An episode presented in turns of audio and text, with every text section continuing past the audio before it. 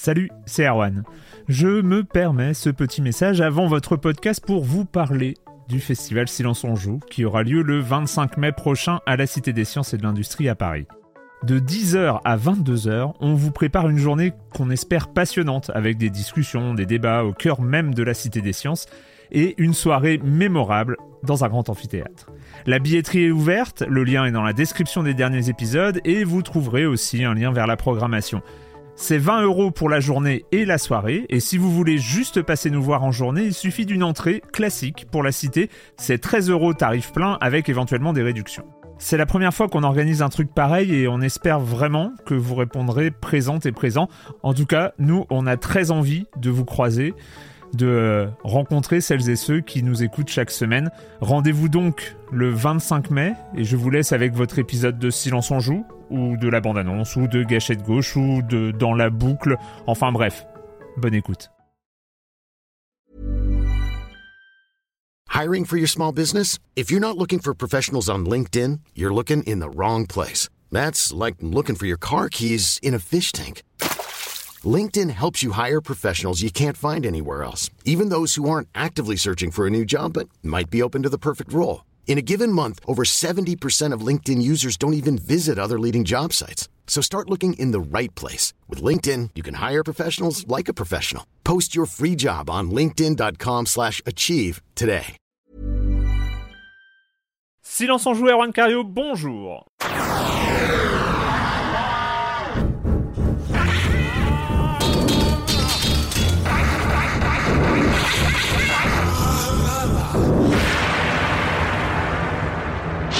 Au programme cette semaine, programme chargé, mais bon, hein, cette période de l'année, ça veut dire beaucoup de jeux. Si on veut pas être trop largué euh, semaine après semaine, il faut, il faut écluser, hein, il faut parler des jeux qui sortent, des jeux qui sont sortis, des jeux qu'on a en retard, parce qu'il y en a encore des jeux en retard.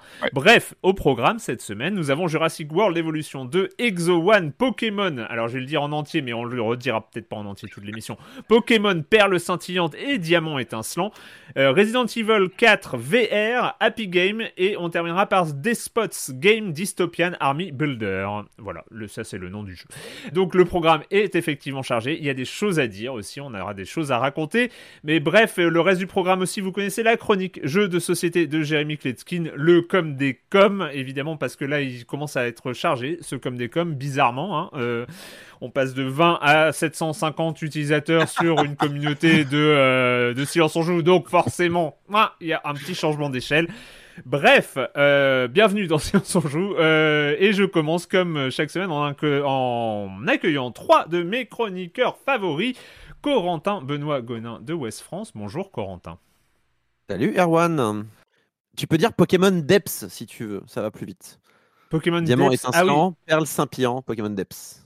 C'est ah comme il y a eu, il y a eu Pokémon Rosa, il y a eu, enfin voilà, on, on, s'arrange comme ça. Sinon, oui, on passe notre vie à, dire le titre euh, des noms Pokémon et pas assez à dire à quel point ils sont feignants en série mec. Bref, c'est l'histoire. On, on, en parlera tout à l'heure.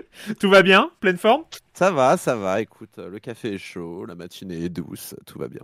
C'est bien. Euh, et, et, alors, vous savez, dans, les, dans le Discord, on a commencé. J'ai eu une remarque, hein, c'est sur le, le small talk de début d'émission. Alors, il y a, y a, un débat. Hein. Est-ce que, quand je demande comment ça va, est-ce que c'est un peu artificiel ou est-ce que ça permet de rentrer dans la conversation?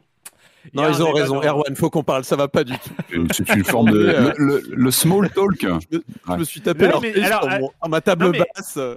Moi, j'ai trouvé, j'ai trouvé ça particulièrement intéressant parce que il y a un auditeur qui a dit ouais, ce passage, je trouve ça un peu artificiel et tout ça. Euh, Surtout que c'est écrit en plus, quoi. Ah on lit la. C'est moment le répéter, donc ça serait bien que vous l'appréciez, euh, chers auditeurs. Merci. Et quand même, nous avons, nous avons un, autre auditeur qui a répondu, et j'ai trouvé ça super intéressant parce que je ne m'en souvenais pas. Mais il a dit oui, mais la première fois euh, qu'on a vraiment entendu ça, c'est euh, lors du début du premier confinement, eh où il fallait se donner des nouvelles épisode après épisode parce que bah on savait pas comment on allait les les autres et tout ça. Très juste il, reste quand même une tradition. Euh, voilà. Bon, bref, on va continuer. Patrick Helio, salut Patrick. salut Arwan Cario, salut à tous les amis. Et toi, du coup, hein, tout va bien? Tu as l'air Ah, surchargé euh, de travail. Alors, tout va super bien. Moi, je suis entré dans le métaverse. Il est rempli de zombies et d'infectés. J'adore. Je, je kiffe complètement. Donc, on va en parler un peu plus tard. Voilà, mon métaverse à moi, il est, euh. il est, ouais, ouais, il est, il est très très bien. Il y a des NFT ou euh, non? Non, bon, je, n'irai pas jusque là, mais, mais il est bien peuplé. On va en parler. Euh, je précise aussi que tu n'es pas forcément encore très présent sur le serveur Discord parce que tu as plein de travail en ce moment. Ouais, je suis euh, désolé. Je vais venir, je vais venir là. Je suis un petit peu, euh, je suis un peu surbooké ces temps-ci. Je sais que si je commence à y mettre un petit doigt, je vais y passer mes, mes journées. Donc, euh, Ouais. je, je, je, je vais venir. Je vais venir. possible. Promis, promis. C'est une savoir question se de. faire désirer. Ouais, j'irai pas jusque là. Non, mais vraiment, c'est une question de jours, de semaines, et je- j'arrive, j'arrive, j'arrive. Et Marius Chapuis, salut Marius. Hello. Toi aussi, super forme. T'as ton jeu de l'année cette semaine? Ouais, Jurassic World Evolution. c'est ça. On a chacun nos jeux de l'année, dis donc. Ça va être bien cette, euh, cette semaine. Ça va être formidable. On va commencer, bah on va commencer avec toi Patrick, avec euh, Ouais, quelques ouais. chiffres. Tu t'es t'es une semaine chiffre. Hein. Ouais, allez, on va- je- j'en ai marre des nécros et des, euh, et des anniversaires. Ça commence à me foutre le, le, le- le vertige et la, et la déprime. Donc, on va parler de millions. Tiens, allez, on va, on va bien rentrer dans le, dans le capitalisme cette semaine. On va parler, on va commencer par du, du million de ventes euh, avec des, des bons signaux. Euh, on a appris que Little Nightmare, vous savez qu'il y a cette série que pas forcément très mise en avant, forcément. C'est plutôt une série de, de, de, de- une série B, on va dire, hein, qui, a, qui a eu un très bon score finalement. On a appris que le deuxième volet, donc euh, dont on avait parlé ici il y a quelques semaines, que moi j'avais pas fait à l'époque, mais que j'ai récupéré depuis et que j'ai commencé. Moi j'aime beaucoup l'atmosphère de ces jeux-là. Ils sont pas parfaits, ils sont plutôt courts et ramassés, mais j'aime bien l'expérience et le, le design de ces titres-là. Euh, donc le deuxième volet, ce serait vendu à plus de 1 million et demi d'exemplaires, donc sur le sur le deuxième opus, ce qui euh, ce qui nous fait passer euh, la, la série au global à plus de 5 millions en fait. Ils avaient déjà atteint les 5 millions d'exemplaires avec le premier et le deuxième. Donc là ils l'ont ils l'ont largement dépassé. Donc c'est plutôt une bonne chose, euh, sachant qu'il euh, voilà il y a eu des, des itérations sur euh, sur mobile. Il y a une compilation qui vient de sortir avec les deux pro- donc les deux volets. Et voilà encore une fois ce ne sont pas des jeux parfaits, mais je trouve qu'il y a vraiment une un parti pris visuel d'ambiance que que moi j'aime beaucoup. Un point un point étape côté jeu de baston. On vient d'apprendre, moi j'ai j'ai lu ça que Tekken 7 euh, avait passé le cap des 8 millions d'exemplaires. Alors pourquoi je parle de Tekken 7 Parce que pour moi c'est un de ces voyants d'une génération qui se referme. Vous savez, on était sur la génération précédente de consoles. Tekken 7 c'était vraiment un des ambassadeurs. Il y avait même eu une euh, des options en VR dessus. Enfin, c'est un jeu qui avait pas mal testé de choses. D'ailleurs, il ressort en version complète avec tous les DLC, etc. Alors, 8 millions d'exemplaires, c'est intéressant parce que ça, ce que fait Gamecult dans son dans un article de news dessus resitue un petit peu ce que ça a donné le jeu de baston, qui est un genre encore bien vivace quand même hein, sur les sur les consoles de, de la génération précédente. Donc 8 millions, il se situe plutôt pas mal dans le dans le curseur de, de la génération passée parce que euh, Gamecult rappelle que Street Fighter 5 a passé les 5 millions, donc il est en dessous. Euh, par contre, Mortal Kombat 11, il a tout raflé, parce qu'il a passé les 12 millions. C'était vraiment un des gros succès euh, de la génération passée. Euh, mais, mais comme le rappelle très bien Gamecult, évidemment, tout est tout le monde se met d'accord pour dire que le grand grand gagnant, c'est euh, Smash Bros Ultimate, hein, qui a passé lui les 25 millions. Bon, qui est un petit peu hors euh, compétition, mais euh, bon, voilà, il, lui, il tape quand même dans des chiffres complètement euh, radicalement différents. Euh, millions maintenant en termes d'investissement. Une bonne nouvelle euh, qui est partie, qui est tombée il y a quelques jours. Euh, les Français de Plugin Digital euh, qui ont comment dire qui ont reçu un investissement de 70 millions d'euros de la part d'un d'un investisseur britannique. Euh, c'est une très bonne nouvelle hein, parce que eux, ils s'étaient plutôt bien démarqués avec des titres dont on a parlé récemment. Euh, ils ont deux deux labels dont euh, Dear Villagers. On a parlé de Forgotten City il y a quelques semaines. On en a parlé en très bien parce que c'était une très bonne expérience narrative. Il y avait vraiment quelque chose de, de frais dans ce titre-là. C'est eux qui l'avaient poussé. Euh, donc voilà, ils ont un investissement euh, colossal. Ça va leur permettre de bah, de- de- d'approfondir leurs activités de de comment dire de distribution et d'édition. Euh, Il y a un article des Échos qui est, qui est sorti ou qui donne quelques chiffres hein, qui sont intéressants. On apprend que normal Lost Fun a passé les 400 000 exemplaires vendus et que le plus ça. grand Ouais, ouais, c'est plutôt pas mal, hein, et que Enterre-moi mon amour, qui était un titre qu'on a Hmm. beaucoup parlé à l'époque, est le plus grand succès commercial du de l'éditeur. Donc voilà, c'est vraiment une bonne nouvelle pour la suite, euh, pour la suite, pour les, les perspectives euh, à venir chez eux, euh, sachant que donc, d'après ce qu'on apprend dans l'article, euh, leur euh, comment dire, leur budget de production vont désormais dépasser les 500 000 euros, qui est un petit peu leur euh, voilà leur leur Ouais. Euh, leur, leur, leur, maximum. en tout cas, là, ils vont... vert à eux. Pour voilà, c'était un peu ça. Du coup, là, ça ouvre plein de perspectives et c'est une bonne nouvelle. On a hâte de voir ce que ça va transformer. Euh, je termine avec une annonce. Attends, attends, attends, je, je, je, m'introduis de façon. Ah, bien sûr, bien sûr, bien sûr. un, un, autre jeu plugin qui est super et qui est toujours joué chez moi en permanence, c'est Old School Musical, qui est sorti en 2018, un petit jeu musical de la moutarde, je crois, qui est très chouette. Voilà. D'accord, bah c'est, bah c'est, ouais, d'accord. Je connais du tout. Il y a des, des DLC gratuits déjà et tout, c'est super. Cool. Ça devrait en tout cas, plaire, Patrick, c'est plein de références aux, à d'anciens jeux. Euh... la carte. Euh... bah, je prends, j'apprends la carte, je la prends, allez, je complètement. Non, mais c'est bien. Mais en tout cas, voilà, on espère qu'ils vont garder ce ton aussi. Voilà, ils ont réussi à avoir cette ligne éditoriale. Euh, je pense qu'ils vont la garder, en tout cas avec d'autres, d'autres niveaux de production euh, pour pour l'avenir. Je finis avec Kojima, Kojima Ghost Hollywood. Alors Kojima, on le connaît oh, depuis des décennies. Euh, euh, on sait qu'il lorgne vers le modèle hollywoodien depuis toujours. Bah là, ça y est, hein, Kojima, il vient d'ouvrir une filiale à Los Angeles euh, pour surveiller ses propriétés, les adaptations éventuelles sous forme de séries ou de films, etc. Euh, l'occasion de rappeler quand même que son dernier titre, Death Stranding, qui nous a tous marqué parce qu'on l'a tous vécu en contexte Covid et puis ça un jeu voilà qui a plutôt marqué les esprits. Parce qu'il était euh, pour moi il a marqué une rupture dans la dans la ludographie de Kojima. C'est vrai que je le voyais un petit peu enfermé dans son dans son univers Metal Gear et je trouve que Death Stranding euh, ça me rend d'autant plus curieux de voir ce qu'il va faire par la suite. Hmm. euh, ah, c'est marrant c'est l'inverse. Alors pas ah mais Death Stranding ça te dit que que Kojima est un grand créateur de jeux hmm. et quelqu'un qui a des des idées horribles en termes de cinéma quoi. La fin de Death Stranding est complètement catastrophique c'est le retour des cinématiques plein dans, tous les sens. Ah, mais juste, mais Kojima qui va au cinéma, c'est la pire idée du monde. Eh, en fait, ça fait des années qu'il lorgne là-dessus. Donc, oui, mais, normalement, t'as des amis qui te retiennent, euh, quoi. Ils disent non, non, je te jure, Idéo, c'est pas. Non. Je suis assez d'accord avec toi, Marius. Ça peut faire peur après, dans un contexte cinématographique où il faut. Enfin, tu vois, dans un jeu vidéo, qu'est-ce qui te retient de faire 4 heures cinématiques d'affilée euh, sans problème? des acteurs. Au cinéma, euh, c'est ça aussi. Hein, c'est du, du, casting d'acteurs euh, réels qui sont scannés dans son jeu. sur Death Stranding, il y a un très beau livre qui sort en ce moment. Je le ferai pas à la fin parce que j'ai déjà un autre truc de prévu, qui s'appelle Place, qui est un livre de photos d'un ah, photographe qui, qui, qui utilise les décors de Death Stranding pour voilà pour en faire un livre de photos. De... C'est une sorte de carnet de voyage. Moi, j'ai trouvé ça très très beau. Il s'appelle comment?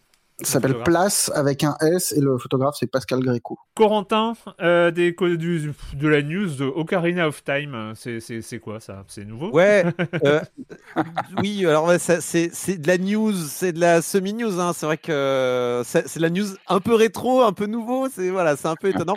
En fait, s'il y a eu, euh, je sais pas s'il va Patrick s'en rappelle, évidemment que Patrick s'en rappelle. Patrick s'en rappelle de toute façon. Quand tu parles, mais bien sûr, je me rappelle.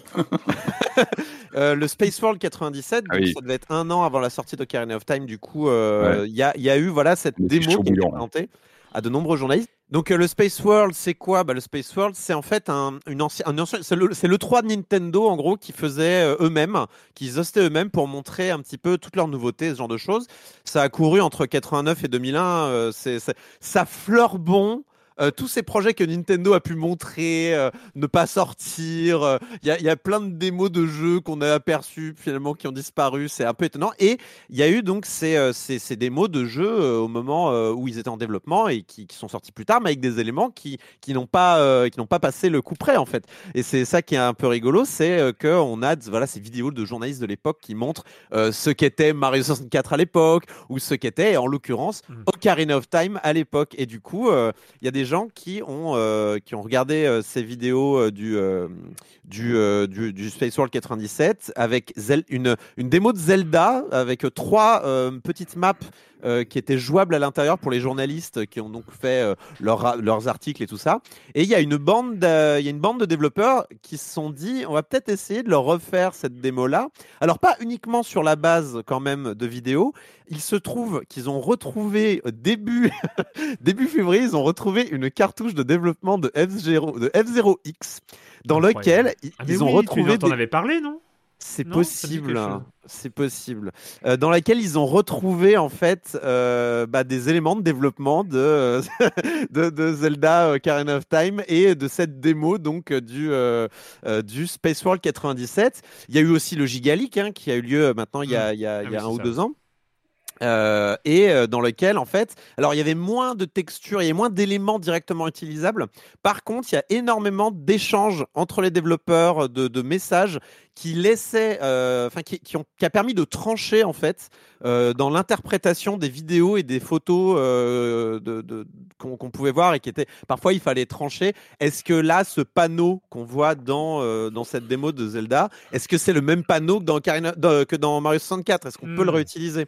Ce genre de débat là, tu vois ce que je veux dire? C'est génial, c'est une enquête policière en fait. Les mecs. Je trouve ça génialissime. Donc là, ils viennent de sortir, ils viennent de sortir le truc en fait, et c'est sous la forme d'un euh, d'un romac. Donc en fait, ça reste un peu légal parce que c'est pas la ROM en entier, c'est euh, c'est en fait un moyen de modifier une ROM de Zelda Ocarina of Time. Donc techniquement, il y a, y a rien, il y a pas grand chose d'illégal. Enfin, c'est assez innocent, je trouve, comme démarche. Hmm. Euh, surtout qu'ils sont ils sont nombreux. Hein. Il y a toute une équipe. Il y a aussi une équipe de de, de traducteurs pour voilà traduire les les messages de la démo. Oui, Patrick? Ah, pardon, je me pose la question, est-ce que les développeurs, on sait ce qu'ils en pensent? Parce que pour moi, c'est comme si tu défrichais une maquette de, de musicien, tu vois, une maquette euh, non finalisée ou une démo qui avait été produite pour, euh, tu vois, une présentation. Ça pose aussi des questions par rapport aux créateurs, aux, développeurs qui ont bossé dessus. Est-ce qu'eux sont d'accord qu'on montre quelque chose qui était vraiment à l'état de prototypage, qui était mal fini, qui était certainement vraiment euh, fait pour une séquence comme ça sur trois jours de, de présentation? Après, c'est précisément ce qu'on fait pour les albums qu'on réussit ou les artistes qu'on réussit t'es heureux quand t'as ton coffret David Bowie avec 700 euh, titres et euh, toutes les maquettes de tous les albums que t'aimes et pareil pour Nirvana, pareil pour quelque part c'est le plus bel hommage que tu puisses faire à un jeu quoi. Et quelque part ça a été euh, Enfin, ça a été publié d'une certaine manière. C'est-à-dire que ça a été montré lors d'un événement à des journalistes qui ont pu jouer. C'est quelque chose qui est secret. On n'est mm. on est plus complètement dans le domaine du, du, secret. On est dans quelque chose qui a été montré finalement, même si c'est une interprétation de ce qui a été montré. Donc, on est presque dans une œuvre collaborative puisqu'il y a aussi une part d'interprétation là-dedans. Je trouve ça absolument formidable. Je, je, je, je vais, je vais j'ai pas encore eu l'occasion de le lancer, mais je vais m'empresser de, l'essayer euh, parce que c'est, c'est, c'est quelque chose, je trouve, d'assez incroyable. Et puis moi, je suis toujours fasciné par ces espèces de de morceaux euh, d'univers de jeux vidéo perdus puis retrouvés. Mmh. Euh, on a parce que ça, ça c'est quand même un, un, miraculé ce, ce, cette démo là. c'est c'est quoi un miraculé. Du coup, là, ils l'ont sorti, ils ont fait un trailer et tout, comme c'était une vraie sortie, c'est absolument incroyable. Euh, et euh, ouais, ils ont quand même pris des petits, euh, ils ont fait, ils ont des parties pris à l'intérieur, par exemple. Ils ont décidé de mettre un raccourci pour accéder au choix de sélection de la map que tu veux jouer, parce que tu avais trois séquences de jeu possibles. Et du mm. coup, ils ont décidé, ouais, mais c'est un peu ennuyeux de relancer l'émulateur à chaque fois, donc ils ont pris le parti de, avec une combinaison de touches improbable, de d'accéder à la sélection de niveau et de pouvoir choisir. Donc, il y a, ouais, on est à la fois dans de l'archive, dans de l'historique, dans de l'art. Il y a un truc un peu formidable là-dedans, moi, je trouve. Et, euh, et, euh, et, moi, alors, je sais, il y a beaucoup de débats et je sais, j'ai écrit dessus euh, sur l'aspect, ça vient de leak quand même à la base. C'est, c'est, pas tout à fait légal d'où ça vient, tout ça. Mais en attendant, tout ça, ce n'est qu'un retour de boomerang d'un manque de partage et d'une espèce de, de, de de, volonté de l'industrie de, vouloir se recroqueviller sur elle-même, euh, à ne rien partager euh, du tout. Euh, si Nintendo faisait peut-être un peu comme Microsoft est en train de faire là avec son musée virtuel, de partager ce genre de, détails-là, peut-être que les, les y aurait moins besoin, enfin les, les, pirates se sentiraient moins le besoin de faire des choses illégales. Je mmh. justifie pas, mais j'essaie de, de, j'essaie de trouver un monde où en fait et les et les passionnés d'histoire du jeu vidéo et l'industrie puissent être heureux et en cohabitation euh, euh, sans que qu'il y ait de, choses qui soient euh, questionable ou problématiques quoi. Pour terminer, merci. C'était cool. Je, vais aller voir. Je suppose qu'il y a des vidéos sur YouTube et des. Il y a un trailer et puis moi, je vais faire comme Dinosaur Planet. Je pense que je vais aller l'essayer parce que ça, c'est un voyage dans le temps ce truc-là. C'est incroyable. Il faut se remettre dans l'état d'esprit ouais, de l'époque. On va faire un petit suivi, euh, c'est pas forcément un suivi aussi extensif que celui de la semaine dernière, mais euh, Activision est toujours sur le grill. En fait, on a enregistré jeudi dernier, donc jeudi dernier, on a parlé des premières réactions de Sony. Mais depuis, il y en a eu d'autres. Euh, Corentin, il y a eu quoi? Il y a eu, bah, il y a eu les deux autres constructeurs, en fait. En fait, vous aviez abordé Jim Ryan qui avait déjà un petit peu réagi sur l'affaire. Euh, ouais, il se trouve que ouais, pile au moment où l'épisode sortait, euh, en fait, euh, Phil Spencer, donc le, le patron de, de, la division Xbox chez Microsoft, a alors, il n'a pas directement réagi, mais c'est un de ses mails en fait envoyés aux employés qui a, qui a, qui a fuité. Qui a, bon, fuité. Vous ne me voyez pas faire mes air quotes, mais je l'ai fait. qui a fuité dans la presse. En vrai, bon, euh, et c'est comme pour Nintendo juste après, parce qu'on va, on va l'évoquer, euh, ce sont des, des, mails où ils savent pertinemment que ça finira dans la presse, il n'y a pas de problème. Donc c'est juste un outil de communication comme un autre et un peu doux. C'est-à-dire que c'est pas genre euh, je, je, viens sur la place publique pour te dire ce que tu dois faire ou quoi. Là, c'est c'est un moyen de montrer la désapprobation publiquement sans nécessairement y aller frontal. donc ils, voilà, ils ont dit qu'ils n'approuvaient pas ça et ils ont dit qu'ils allaient alors c'est des grandes paroles, on verra ce que ça donnera, mais revoir leur, leur relation avec Activision à l'avenir. Euh, bon, c'est, Nintendo a, un peu fait la même euh, plus tard euh, la semaine suivante, donc cette semaine, la semaine de la publication de cet épisode-là. c'est Doug Bowser, donc le chef de Nintendo of America, qui a, qui a pareil envoyé un mail aux employés pour expliquer à quel point euh, voilà, c'est trouver la situation préoccupante. Euh, bon, Nintendo, c'est moins important, on va dire, que, Sony et, euh, Xbox pour, pour Activision, parce que c'est clairement pas là où les jeux se vendent. Quoique, bon, il y a Diablo, hein, toujours qu'ils sont sur Switch, mais je pense que pour tout ce qui est Call of Duty et tout ça, c'est plus important. C'est symbolique, c'est plus l'image, enfin, c'est symbolique. Hein, c'est. Ce qui est intéressant, c'est que Nintendo a, plus ou moins euh, invoqué quand même l'association des euh, l'équivalent du sel aux États-Unis. Euh, ils ont un petit peu dit, ce serait bien qu'on se mette d'accord sur les bonnes pratiques à avoir en tant qu'industrie, ce qui pourrait peut-être avoir aussi un tout petit peu d'influence sur la manière dont les choses se déroulent chez Activision. Moi, ce qui m'intéresse, c'est comment, si vraiment euh, Microsoft décide de, euh, de, revoir et que Sony fait la même leur, euh, leur relation avec Activision, est-ce que ça veut dire que par exemple pendant les pré-shows de l'E3 ou ce genre de choses, est-ce que ça veut dire qu'on verra plus jamais de Call of Duty si, tant que les choses ne changent pas? Mm, mm, mm. Bon, faut voir. Est-ce que ça veut dire que les passes droits qu'on accorde habituellement aux gros développeurs sur les processus de validation des jeux, ce genre de choses, est-ce qu'ils vont revenir là-dessus? Moi, je, n'y crois pas trop. faut, faut, voir ce que ça aura vraiment comme impact. Ou est-ce que c'est juste de la com pour faire de la com pour laver son, enfin dire nous on est clean et euh, pas eux quoi. Il y a, y, a, un petit, côté poussé sous le bus. Ce qui est intéressant, c'est euh, bah, Enfin, c'est que c'est des grosses entreprises, euh, Nintendo, Sony, Microsoft, des autres grosses entreprises qui ont très certainement, et on a commencé à le voir pour Sony, hein, qui ont des problèmes aussi en interne. Enfin, c'est pas des entreprises qui sont c'est pas des anges quoi c'est pas des safe places notamment pour les femmes pour pour qui, qui, ont aussi leurs leur problèmes parce que c'est aussi des entreprises très masculines. Donc euh, forcément, on sait très bien que dans des univers de travail qui sont euh, majoritairement masculins, bah forcément, si rien n'est fait ou si pas assez de choses sont faites pour protéger tous les salariés contre les dérives, et eh ben il y en a. on, l'a montré, ça existe chez Activision, ça existe à pas mal d'endroits ailleurs et ce serait étonnant que chez Sony, Microsoft et Nintendo ce ne soit pas le cas. mais ce qui est intéressant aussi là-dedans, c'est qu'à partir partir du moment où tu prends position euh, publiquement pour condamner ce qui se passe chez le voisin, tu as intérêt à prendre des bonnes décisions sur ce qui se passe chez toi. Parce qu'autrement, tu vas te reprendre un retour de flamme assez violent. Donc après, on va voir ce qui se passe chez Sony. Hein. C'est vrai que Sony, là, il y a eu justement un cas d'une employée qui a, ou une ex-employée, je crois qu'elle y est plus, euh, qui a mm. attaqué euh, Sony justement pour des, de la discrimination sexuelle. Enfin, Enfin bref, elle n'a pas eu les promotions qu'elle voulait. Je ne sais plus s'il y avait des histoires de harcèlement aussi, mais voilà, c'était un peu le même genre de, de, de, de problème qu'il pouvait y avoir chez Sony. Après, encore une fois, euh, là, c'est un cas. Euh, ce qui est reproché à Activision, c'est pas qu'il puisse y avoir euh, de, harcèlement, c'est le, le, fait que de manière systémique, l'entreprise protège et, et, reproduit ce genre de comportement-là. Donc, on va voir à l'avenir comment c'est fait. Moi, je ne connais pas les problématiques, je connais pas plutôt les politiques mises en place chez Microsoft ou Sony pour empêcher, s'il y en a, ce genre de comportement. Euh, en tout cas, la bonne nouvelle aussi, c'est que ouais, si jamais il y a ce genre de, de, de, déclaration, si ça a mis en branle peut-être des politiques aussi chez Sony, chez Microsoft ah et tout, bah bonne nouvelle.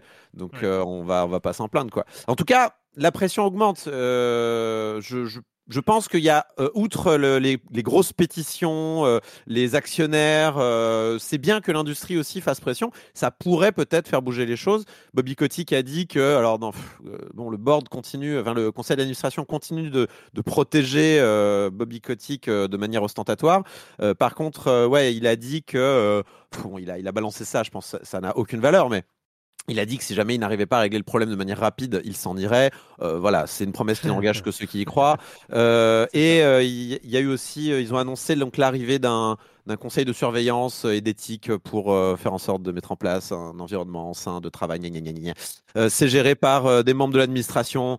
Donc on ne sait pas quelle, quelle, quelle, quelle, emprise aura Bobby Kotick sur ça, sachant que Bobby Kotick, il a, il a les pleins pouvoirs, il a, il a un énorme morceau des, des, des droits de vote au sein d'Activision. Euh, mmh, mmh, et puis mmh. même quand il s'en ira, là, il y a euh, euh, euh, mince, Stephen Tolito, je crois, c'est le nom de, ce journaliste anciennement chez Kotaku qui est chez Axios maintenant et qui a balancé l'argent qu'il toucherait s'il se faisait virer. C'est un ah bref, c'est incroyable. Il, toucherait genre un tiers de milliard de dollars. C'est ridicule. 300 millions. C'est incroyable. il, a, il est couvert. Par ailleurs, ça réglerait pas tous les problèmes non plus. Hein.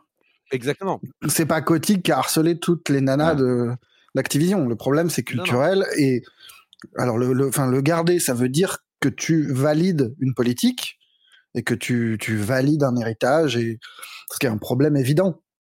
Mais le, faire partir, ça ne suffit pas, évidemment.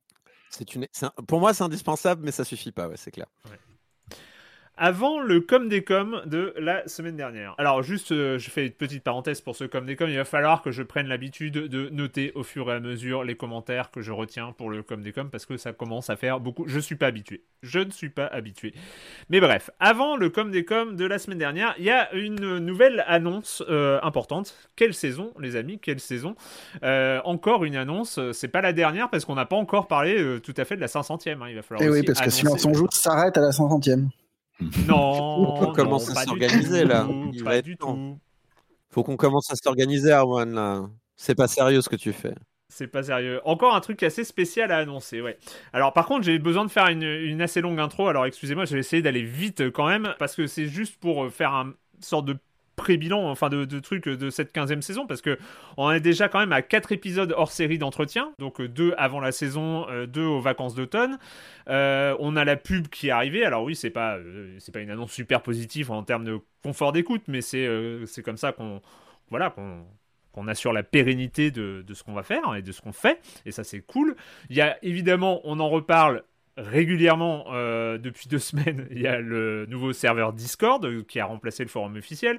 C'est complètement un truc de dingue ce serveur Discord. Là, l'heure où je vous parle, on doit s'approcher des 800 inscrits en même pas deux semaines et on s'y attendait tellement pas. Ça me fait rire euh, encore quand je repense à ce message que j'avais posté dans le, salon Early Access où on discutait un peu de la répartition des salons où je disais bon alors je préviens je lance vendredi ça va pas être un raz de marée vous inquiétez pas euh, ça va et puis euh, et puis en quelques jours il y avait 200 300 400 voilà on, on, je sais pas peut-être qu'à l'émission prochaine il y aura 1000 personnes sur ce serveur Discord peut-être que le truc le plus surprenant c'est que ça continue d'être aussi convivial que ce forum à 20 personnes. Je ne sais pas si ça va durer. Je pense que ça va durer. Et puis ça va durer parce qu'on va faire attention à ce que ça dure. Parce que comme j'ai dit, hein, y a, dans le, salon règles du jeu, euh, la communauté de Science en Joue doit être une safe place. Enfin, il n'y aura pas de problème parce que s'il y en a, on va enlever les gens qui posent problème. Ça va être, ça va être très rapide. Bref. Concernant cette nouvelle annonce, il faut quand même que je fasse un historique. Alors oui, je suis désolé, je pars un peu sur un tunnel. Mais euh, pour revenir on peut se demander pourquoi cette saison 15, pourquoi autant de choses sur cette saison 15. Quand j'ai refait l'historique, finalement, c'est assez naturel. Parce que, euh, bah, en fait, euh, il faut revenir, faudrait presque revenir à la saison 11. Euh, donc, c'était il y a 4 ans, la saison 11, qu'on avait commencé chez No Life, qu'on avait terminé chez les Croissants, grâce à toi, Corentin, que tu, avais accueilli, tu avais accueilli Silence en Joue après la fin de No Life. Et ça, tout ça. On est repassé en audio parce que, bah, au Croissant, tu avais accès à un matériel d'enregistrement, donc c'était super cool. La saison 12, euh, bah en fait, euh, c'est là où on est accueilli chez Binge, ça se passe super bien, enfin, c'est, ils sont vraiment adorables et tout ça. Et euh, fin de saison 12, bah, Binge change un peu sa politique, fait moins de podcasts invités, produits à l'extérieur, et donc, et donc, en fait, on reprend notre indépendance, mais c'est là où on revient dans les locaux. Alors, on a enregistré à RMC à début de saison 13, mais il y avait ce passage fin de saison 12, début de saison 13. J'étais en pleine réflexion un peu sur euh, comment, euh, comment faire grandir Silence on Joue. On était en saison 12, il y avait eu, il y avait eu quand même pas mal de pataquès au moment où No Life nous a aussi un peu sauvés, puis euh, les croissants nous ont sauvés, puis Binge Audio nous a sauvés. J'en avais un petit peu marre d'être, euh, j'avais cette impression de, de voir un truc euh, un, peu sur l'équilibre sur un orteil, si vous voulez. J'avais l'impression qu'on pouvait se casser la gueule à tous les moments. Enfin, là, on était accueillis chez RMC, mais qu'est-ce que ça allait être? Enfin voilà, moi, j'en avais un peu marre de jongler comme ça. à chaque fois, il y avait. Silence on Joue était une vraie patate chaude. mais ça, mais c'est ça, et, et et j'avais peur que. Bon, bref, j'étais en cette, réflexion. Il faut qu'on pérennise d'une manière générale le truc. Et un des moyens, il faut pas se mentir, pour pérenniser, c'était euh, bah, que euh, Silence on joue. Euh, enfin, soit plus un, projet, un projet, un, projet un peu caché de libération, mais s'assume aux côtés de Libération. Et pour que ça s'assume, euh, moi, il fallait que euh, bah, qu'il y ait un modèle économique. Hein. on va pas, on va pas utiliser les, les, les, mots à la con. Hein. Enfin voilà, c'est et, et, bref, je me suis posé la question. Donc ça, c'était en fin de saison 12, début de saison 13, quand on revient sur Ballard. Et évidemment, alors comment rentabiliser un podcast Bah il y avait la pub, mais à l'époque, on n'était pas chez Acast. Enfin, on était chez Acast via Binge, mais bon, il y avait la pub chez les sur les podcasts, c'était encore balbutiant donc euh, c'était pas une bonne piste. Et il y avait, moi, ce qui m'intéressait, c'était aussi de rentrer dans la, dans, la stratégie, euh, on va dire, de libération qui étaient les abonnements. Les abonnements numériques, c'est euh, une stratégie en plus moi que je trouve vraiment vertueuse, c'est parce que c'est les abonnés qui payent les le journal, donc c'est toujours moi pour moi plus vertueux que, que la pub. Bref, tout ça pour vous dire que c'est là cet été-là, j'ai eu une réflexion sur comment lié, Silence en Joue, aux abonnements de Libération. Et je me suis dit, bah, ça pourrait être pas mal de, euh, de faire des épisodes premium, c'est-à-dire de continuer Silence en Joue parce que je pouvais pas je pouvais pas réserver Silence en Joue aux abonnés de Libération, c'était ridicule, c'était pas très podcast et, et voilà, et je voulais continuer à, faire Silence en Joue dans sa formule actuelle et je me suis dit pourquoi pas proposer des épisodes premium, de grands entretiens, de choses comme ça, réservés aux abonnés de Libération. J'ai beaucoup travaillé sur cette idée euh, parce que ça me semblait être quelque chose de logique pour inciter aussi les gens à, s'abonner à Libé si c'est possible pour eux et pas trop pénaliser les gens qui ne le sont pas. Alors, il y avait des problèmes techniques, des gros problèmes techniques. C'est que euh, des podcasts sur abonnement, c'est une galère. Alors de là à faire des podcasts liés au système d'abonnement de libération, c'était une catastrophe. Il y avait des moyens, mais on sortait de la logique des podcasts. Et puis, bah, plus j'avançais dans cette réflexion aussi, bah, plus j'étais pas content euh, du, du, système parce que produire des choses réservées, enfin voilà, où les auditeurs de, historiques de Silence on Joue qui auraient pas les moyens de s'abonner à Libération euh, soient privés de grands entretiens, bah ça me plaisait pas des masses. Et puis, bah, il y a eu la pandémie. Euh, la pandémie, bah, ça a un peu simplifié le problème parce que ça a un peu tout gelé. Nous, on est passé en mode délocalisé, on est passé sur, les enregistrements sur Discord qui euh, continuent aujourd'hui. Et euh, puis, bah, voilà, ça a un peu mis en pause le truc. Et puis, finalement aussi, ce, ce, système d'enregistrement, bah, ça a un peu pérenniser Silence on joue. C'est-à-dire que bah, on n'est plus dépendant des studios de RMC, de Binge, des croissants, de No Life, de choses comme ça. C'est que au moins en, termes d'infrastructure technique, on est un peu, euh, on, est, un peu. Donc euh, bon, je me suis plus trop posé la question. Et c'est revenu, bah, c'est revenu à cette rentrée de saison 15 parce que bah, on a eu une saison entière, donc la saison 14, euh, qui s'est fait en mode confinement, enfin télétravail et, sur Discord. Et puis bon, on a vu que ça marchait. Et bref, j'ai quand même revu cette idée de, de de raccrocher aussi Silence en joue au modèle économique de Libération. C'est un podcast de Libération et euh, alors il y a eu la pub qui est arrivée. Ça c'est pour moi c'est aussi une bonne nouvelle parce que ça, permet d'avoir des premières euh, rentrées d'argent liées à Silence en joue, ce qui est pas rien, même même symboliquement euh, c'est pas rien. Mais j'ai eu cette réflexion sur ces modèles de grands entretiens, d'abonnements, de choses comme ça, tout en ayant, tout en étant persuadé que réserver ces grands entretiens aux abonnés de Libération était une idée totalement moisie. Voilà, on va pas se mentir. Hein. On a le droit de reconnaître que ses idées sont pour... ses propres idées sont pourries. J'ai reconnu que mon idée initiale était nulle parce que bah voilà, je j'arrivais pas à me dire, je vais produire des choses de silence en joue et il va y avoir que les abonnés de Libération qui vont en profiter. Euh, ça... Mais je me suis dit, bah, ce serait pas mal de quand même peut-être inciter. Je sais que les, joueurs de jeux vidéo sont très habitués par Twitch, par Patreon, par des choses comme ça. Euh, il y avait des gens au moment de l'arrivée de la publicité qui m'ont dit, bah moi je me suis abonné à Libération en soutien à, Silence on joue. Ils l'ont fait d'eux-mêmes euh, parce que je suis auditeur de Silence on joue depuis des années, donc je me suis abonné à Libération. Et bref, j'en ai parlé, j'en ai discuté avec les équipes de Libération. Ça fait du bien de discuter de Silence on joue avec les équipes de Libération, vous pouvez pas savoir. Et en fait, j'en ai discuté notamment avec les gens qui gèrent les abonnements et qui ont été très intéressés. Et, je me suis dit, bah juste proposer aux gens de s'abonner à Libération en soutien à Silence en Joue. En fait, les gens des abonnements de Libération bah, m'ont proposé quelque chose auquel je ne m'attendais pas forcément, c'est qu'en fait, ils ont proposé de faire une offre spécifique pour les auditeurs et les auditrices de Silence en Joue. Et donc euh, voilà, c'est ce que je voulais annoncer aujourd'hui, c'est le lancement euh, d'une offre d'abonnement à Libération euh, en soutien à Silence en Joue. Et ben c'est donc c'est une offre à 5 euros par mois. ce que moi je trouve absolument génial parce que ça se rapproche des abonnements Twitch, ça se rapproche des abonnements qu'on peut payer à Patreon et tout ça. Et donc c'est, elle est accessible et je vais la mettre juste. En... Je vais pas la communiquer dessus sur les réseaux sociaux, pas communiquer dessus de manière totalement publique. Vous pouvez le faire, hein, c'est pas interdit, mais moi je, ne vais pas le faire parce que c'est vraiment une offre pour euh, les gens et les personnes qui, euh, qui écoutent Silence en joue. Donc l'URL c'est offre au singulier, donc euh, O F F R E offre.libération.fr/slash SOJ comme silence en joue. Donc offre.libération.fr slash SOJ. Et donc c'est 5 euros par mois et c'est un abonnement Libé.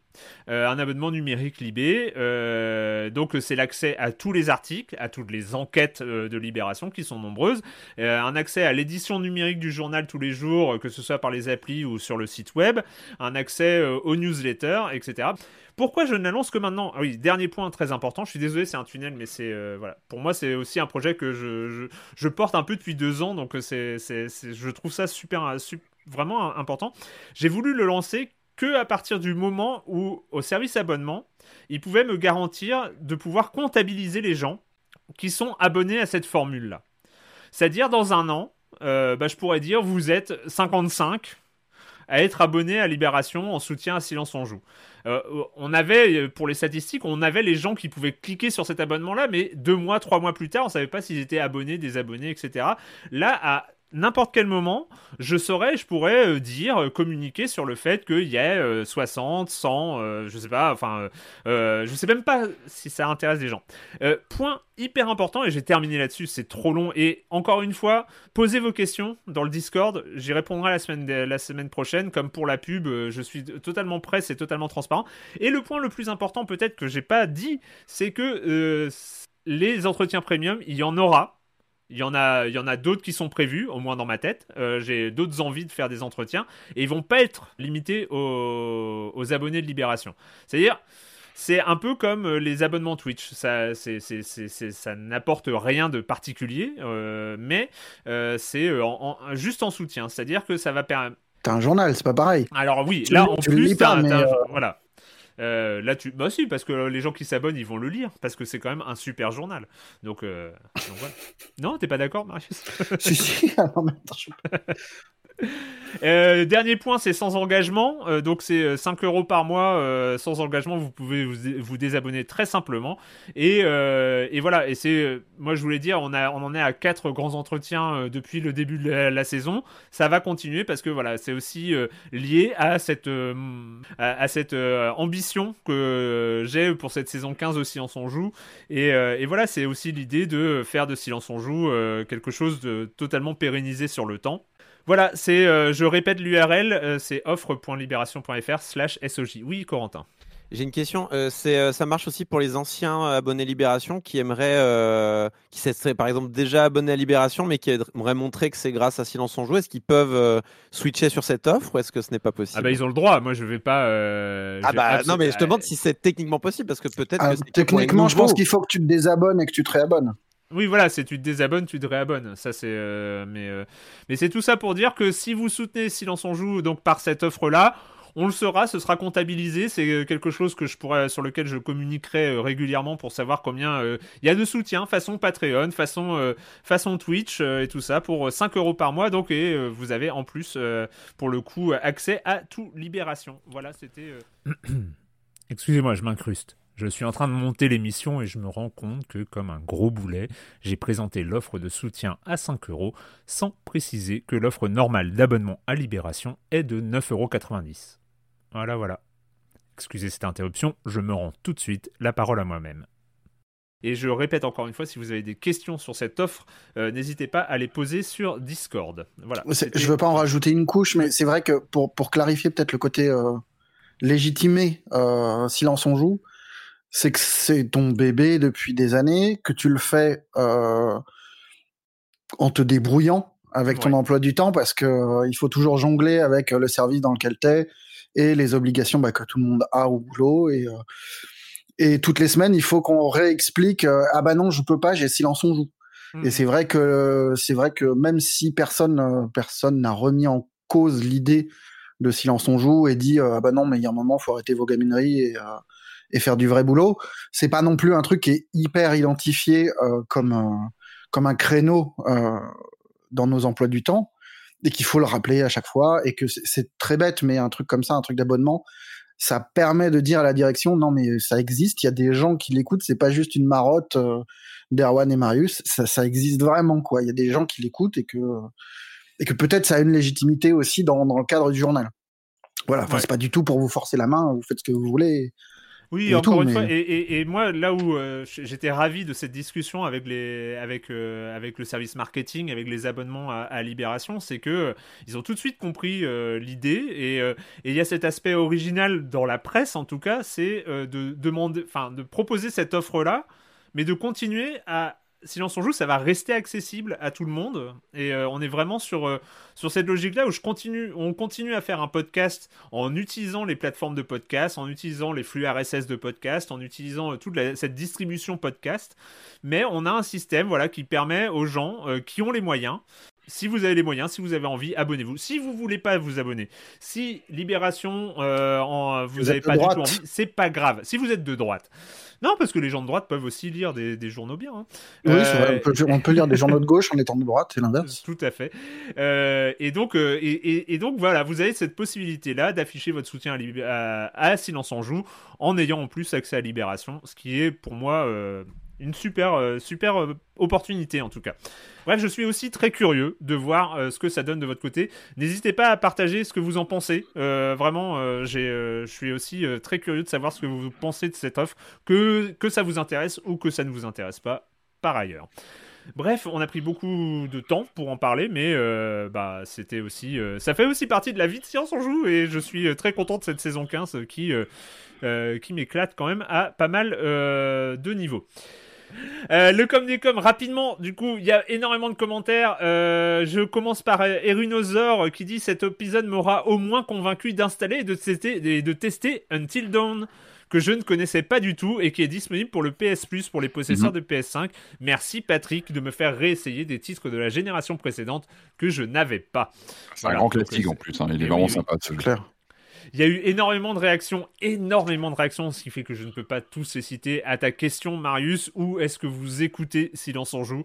C'est réjouissant. Alors, il y a euh, évidemment les tâches ménagères. Très, très déçu.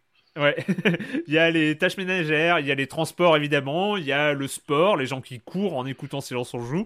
On a, euh, on a Lune hein, qui dit pour ma part j'écoute l'émission dans mon lit avant de m'endormir en plusieurs soirées en réécoutant les 15 dernières minutes de la soirée précédente à chaque fois, ce qui est quand même une façon oh. assez originale. Je sais, eh, ça se trouve on pourrait faire Silence on joue en, en ASMR, hein, ça, ça, pourrait, ça pourrait marcher. Mm.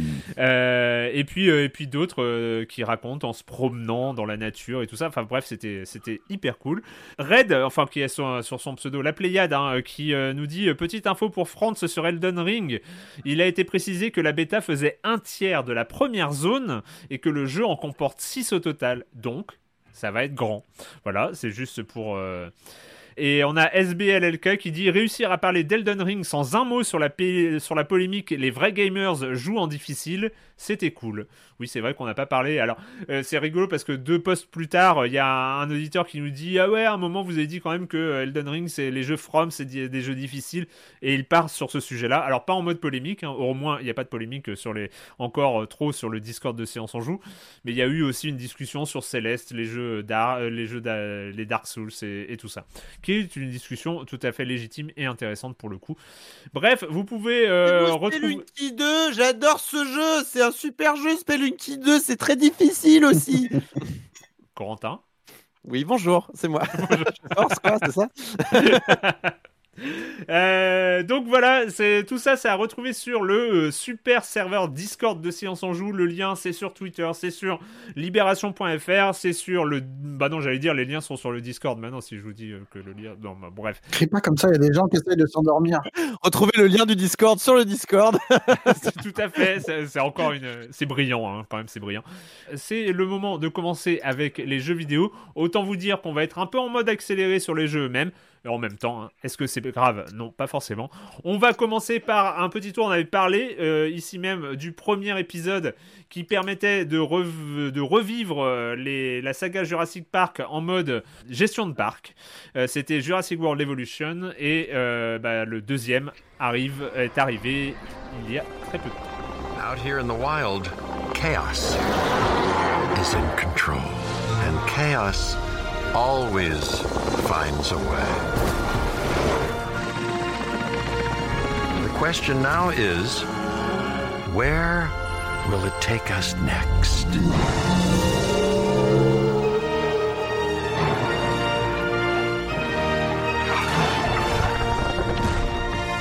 Jurassic World Evolution 2, euh, donc euh, bah, on reprend la même formule. Enfin, en tout cas, je suppose, je ne l'ai pas essayé, mais euh, c'est une histoire de dinosaures, si je ne m'abuse. Ah, ah Marius.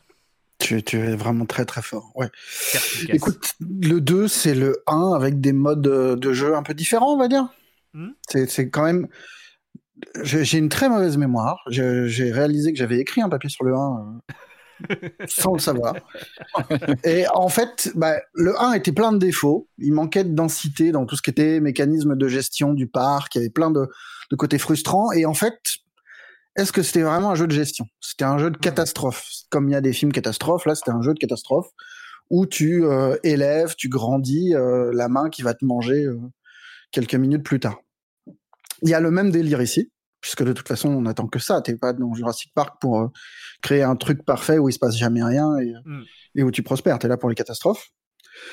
Euh, et en ça, le, jeu est pas très différent. Visuellement, il a pas beaucoup bougé. Il est un petit peu plus joli, mais c'est pas stupéfiant. Il y a le même, euh, le même truc un peu étonnant qui consiste à être à la fois dans une vue top-down de jeu de gestion et ces petits moments où tu peux euh, embarquer sur la Jeep euh, d'intervention et puis te retrouver au milieu de l'enclos que tu as créé entre un brachiosaure et puis euh, deux bestioles qui se foncent dessus pour vérifier s'il n'y en a pas une qui s'est explosé la tête. Donc tu as ce truc qui est quand même un peu immersif et un peu moche parce que c'est pas non plus complètement satisfaisant parce que la conduite de la Jeep est dégueulasse mais tu as cette tentative quoi de créer un truc un peu spectaculaire parce que c'est Jurassic Park et que euh, Jurassic Park euh, c'est quand même euh, un des films les plus marquants de de sa génération en termes de, bah, de baf technique et de d'émerveillement quoi. Ouais.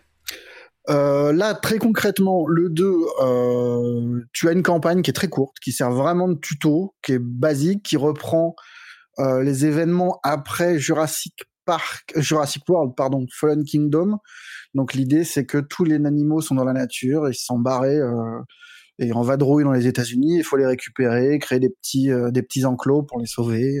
Du coup, pardon, il va faire la transition euh, scénaristique entre le dernier film en date et le nouveau, c'est ça, grosso modo, j'imagine? Bah, il se situe, il se situe avant, avant le nouveau film qui arrive. Là. même pas qu'il y en avait un autre de prévu pour être. Moi non plus. je t'avoue que moi non plus, j'ai lâché complètement. je les ai tous vus, mais je bah, il propose pas grand chose. Qui, en fait, le vrai truc de ce, de ce 2, c'est de proposer un mode euh, qui s'appelle théorie du chaos, qui te permet de, de, de, de réinterpréter euh, tous les films. Chaque film a son scénario, son petit bac à sable, euh, où tu, tu retrouves un cadre qui est propre à chaque film et dans lequel tu vas avoir des défis. Tous les films. Tous les, films, le 1, le 2, même le 3, même le 3 Le premier scénario de, de, de, du théorie du chaos, c'est recréer Jurassic Park euh, sur l'île de Jurassic Park, donc Isla Nublar ou je sais plus quoi. Mhm. Et, euh, et, faire en sorte que ça marche bien. Et l'aboutissement de ce truc-là, c'est de. C'est pas mal comme idée, ça. C'est pas mal ah de revivre les films. Euh, l'idée est... super. Ça te met un setting qui, est, qui, qui varie, mais qui est en même temps un peu familier. Et puis, si tu viens dans un jeu comme ça, c'est aussi pour la ah licence et pas que pour la gestion. Parce que bon client en général. Ouais. T'es un petit peu curieux, quoi. Il y a des trucs où ça marche extrêmement bien. Enfin, franchement, le jeu est plutôt bien équilibré dans ce mode-là. Euh, c'est prenant. Tu, tu, tu es à la fois dans le film parce que le cadre est là, mais euh, ça vient pas trop de polluer la partie non plus. Euh, t'es pas enfin, t'es pas prisonnier de ce scénario-là. Et il y a des niveaux qui marchent très très mal. Euh, je sais plus si c'est le, ouais, c'est le 2 où tu te retrouves en gros où le scénario consiste à récupérer des, des, des dinos dans la nature, les foutre dans des enclos et à les transférer vers un parc qui est à San Diego que tu joueras après. Et là, mmh. c'est vraiment, enfin, c'est une heure de, euh, une heure extrêmement pénible, extrêmement euh, ronronnante et et t'en as d'autres qui marchent très bien, même si les films sont pas bons. Euh, par exemple, le, le, dernier scénario de Théorie du chaos, c'est que tu reviens euh, sur euh, le coin de Jurassic World, qui a été complètement euh, balayé par les dinos, et tu les récupères petit à petit. Tu re, tu tu tu essayes de, de, de remettre un peu d'équerre les enclos pour euh, pour le bien-être des animaux en fait, pour plus qu'ils se mm. blessent et machin. Tu retrouves les settings des films, du coup, tu as des clins d'œil euh, en termes de décors, ah, de. Ouais, ouais les, les, décors sont pour le coup assez bien foutus, euh, suffisamment fidèles en tout cas. Enfin, moi, je j'ai pas revu tous les films dans la dans la foulée, mais j'en ai revu quelques-uns avec les enfants. Euh, mais euh, mais mais qui est quoi, ça marche plutôt bien. Mm. Ils appuient sur des petits trucs tout cons, mais par exemple, à un moment dans ce dans ce scénario-là, tu dois retrouver Blue, qui est un des raptors de. Mm. Enfin voilà, c'est des petits trucs tout bêtes, mais tu es dans le film, tu es dans les machins. Les petits coups de coude euh, qui font plaisir. Quoi. Moi, j'ai fait que le scénario du, j'ai fait que le scénario du 1 et euh, tu as la cascade par exemple qui est, euh, qui est, qui est, enfin la cascade elle est assez euh, mémorable dans le dans le premier film qui est derrière le, le bâtiment d'arrivée. Et enfin moi ça m'a ça me disait quelque chose. Je fais oui, il me semble avoir vu cette cascade là quand même. même moi qui n'ai pas vu Jurassic Park depuis très longtemps, ça, j'avais le sentiment d'avoir déjà vu cet endroit et d'avoir une fausse nostalgie qui s'installait quoi. Ouais, ouais, et puis là, tout, tout, tout est là, quoi. T'as la musique, t'as les, les doubleurs qui sont là, enfin les doubleurs ou acteurs. Euh, je sais, j'ai pas vu la VO encore, moi j'ai fait que la VF. Mais t'as la voix de Jeff Goldblum qui vient de dire Oh là là, on a quand même joué un peu à Dieu. C'est bête, mais ça marche, quoi. Hmm. Donc de ce côté-là, c'est assez satisfaisant. Après, le problème de ce jeu, et je le dis avec euh, toutes les, les meilleures intentions du monde, parce que j'y ai passé vraiment pas mal de temps, j'ai poncé, enfin j'ai fait tous les scénarios euh, possibles euh, qui étaient à disposition, c'est qu'il est très redondant en fait. C'est passer, euh, passer le plaisir du setting et, de, et des situations de départ qui changent un petit peu, qui te rajoutent des contraintes. Bah, la construction de parc, elle varie pas des masses. T'as un ordre pour faire les choses qui est imposé parce que parce que t'as des mécaniques qui l'imposent. Hmm. Et au final, bah, tu passes tu passes des heures à refaire la même chose avec des événements aléatoires qui changent. mais c'est pas complètement. Euh, c'est un, certain euh, Ouais, c'est un chaos bien rangé finalement, très organisé finalement. Voilà, le plaisir du début qui est euh, monter son petit parc et puis tu, tu paniques parce qu'il y a une tempête qui arrive qui te bousille l'enclos des, des carnivores. Ben, quand c'est la quatrième fois que tu subis ce truc-là, t'es un peu moins surpris, un peu moins émerveillé.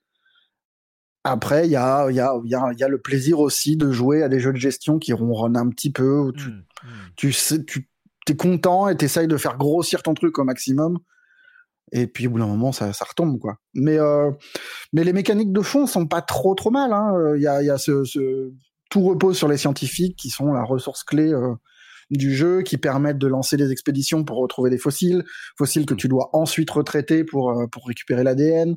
C'est eux qui font tourner les incubateurs, c'est eux qui s'occupent des des dinos quand ils sont blessés, qui font la recherche pour débloquer l'arbre de des installations, des trucs comme ça.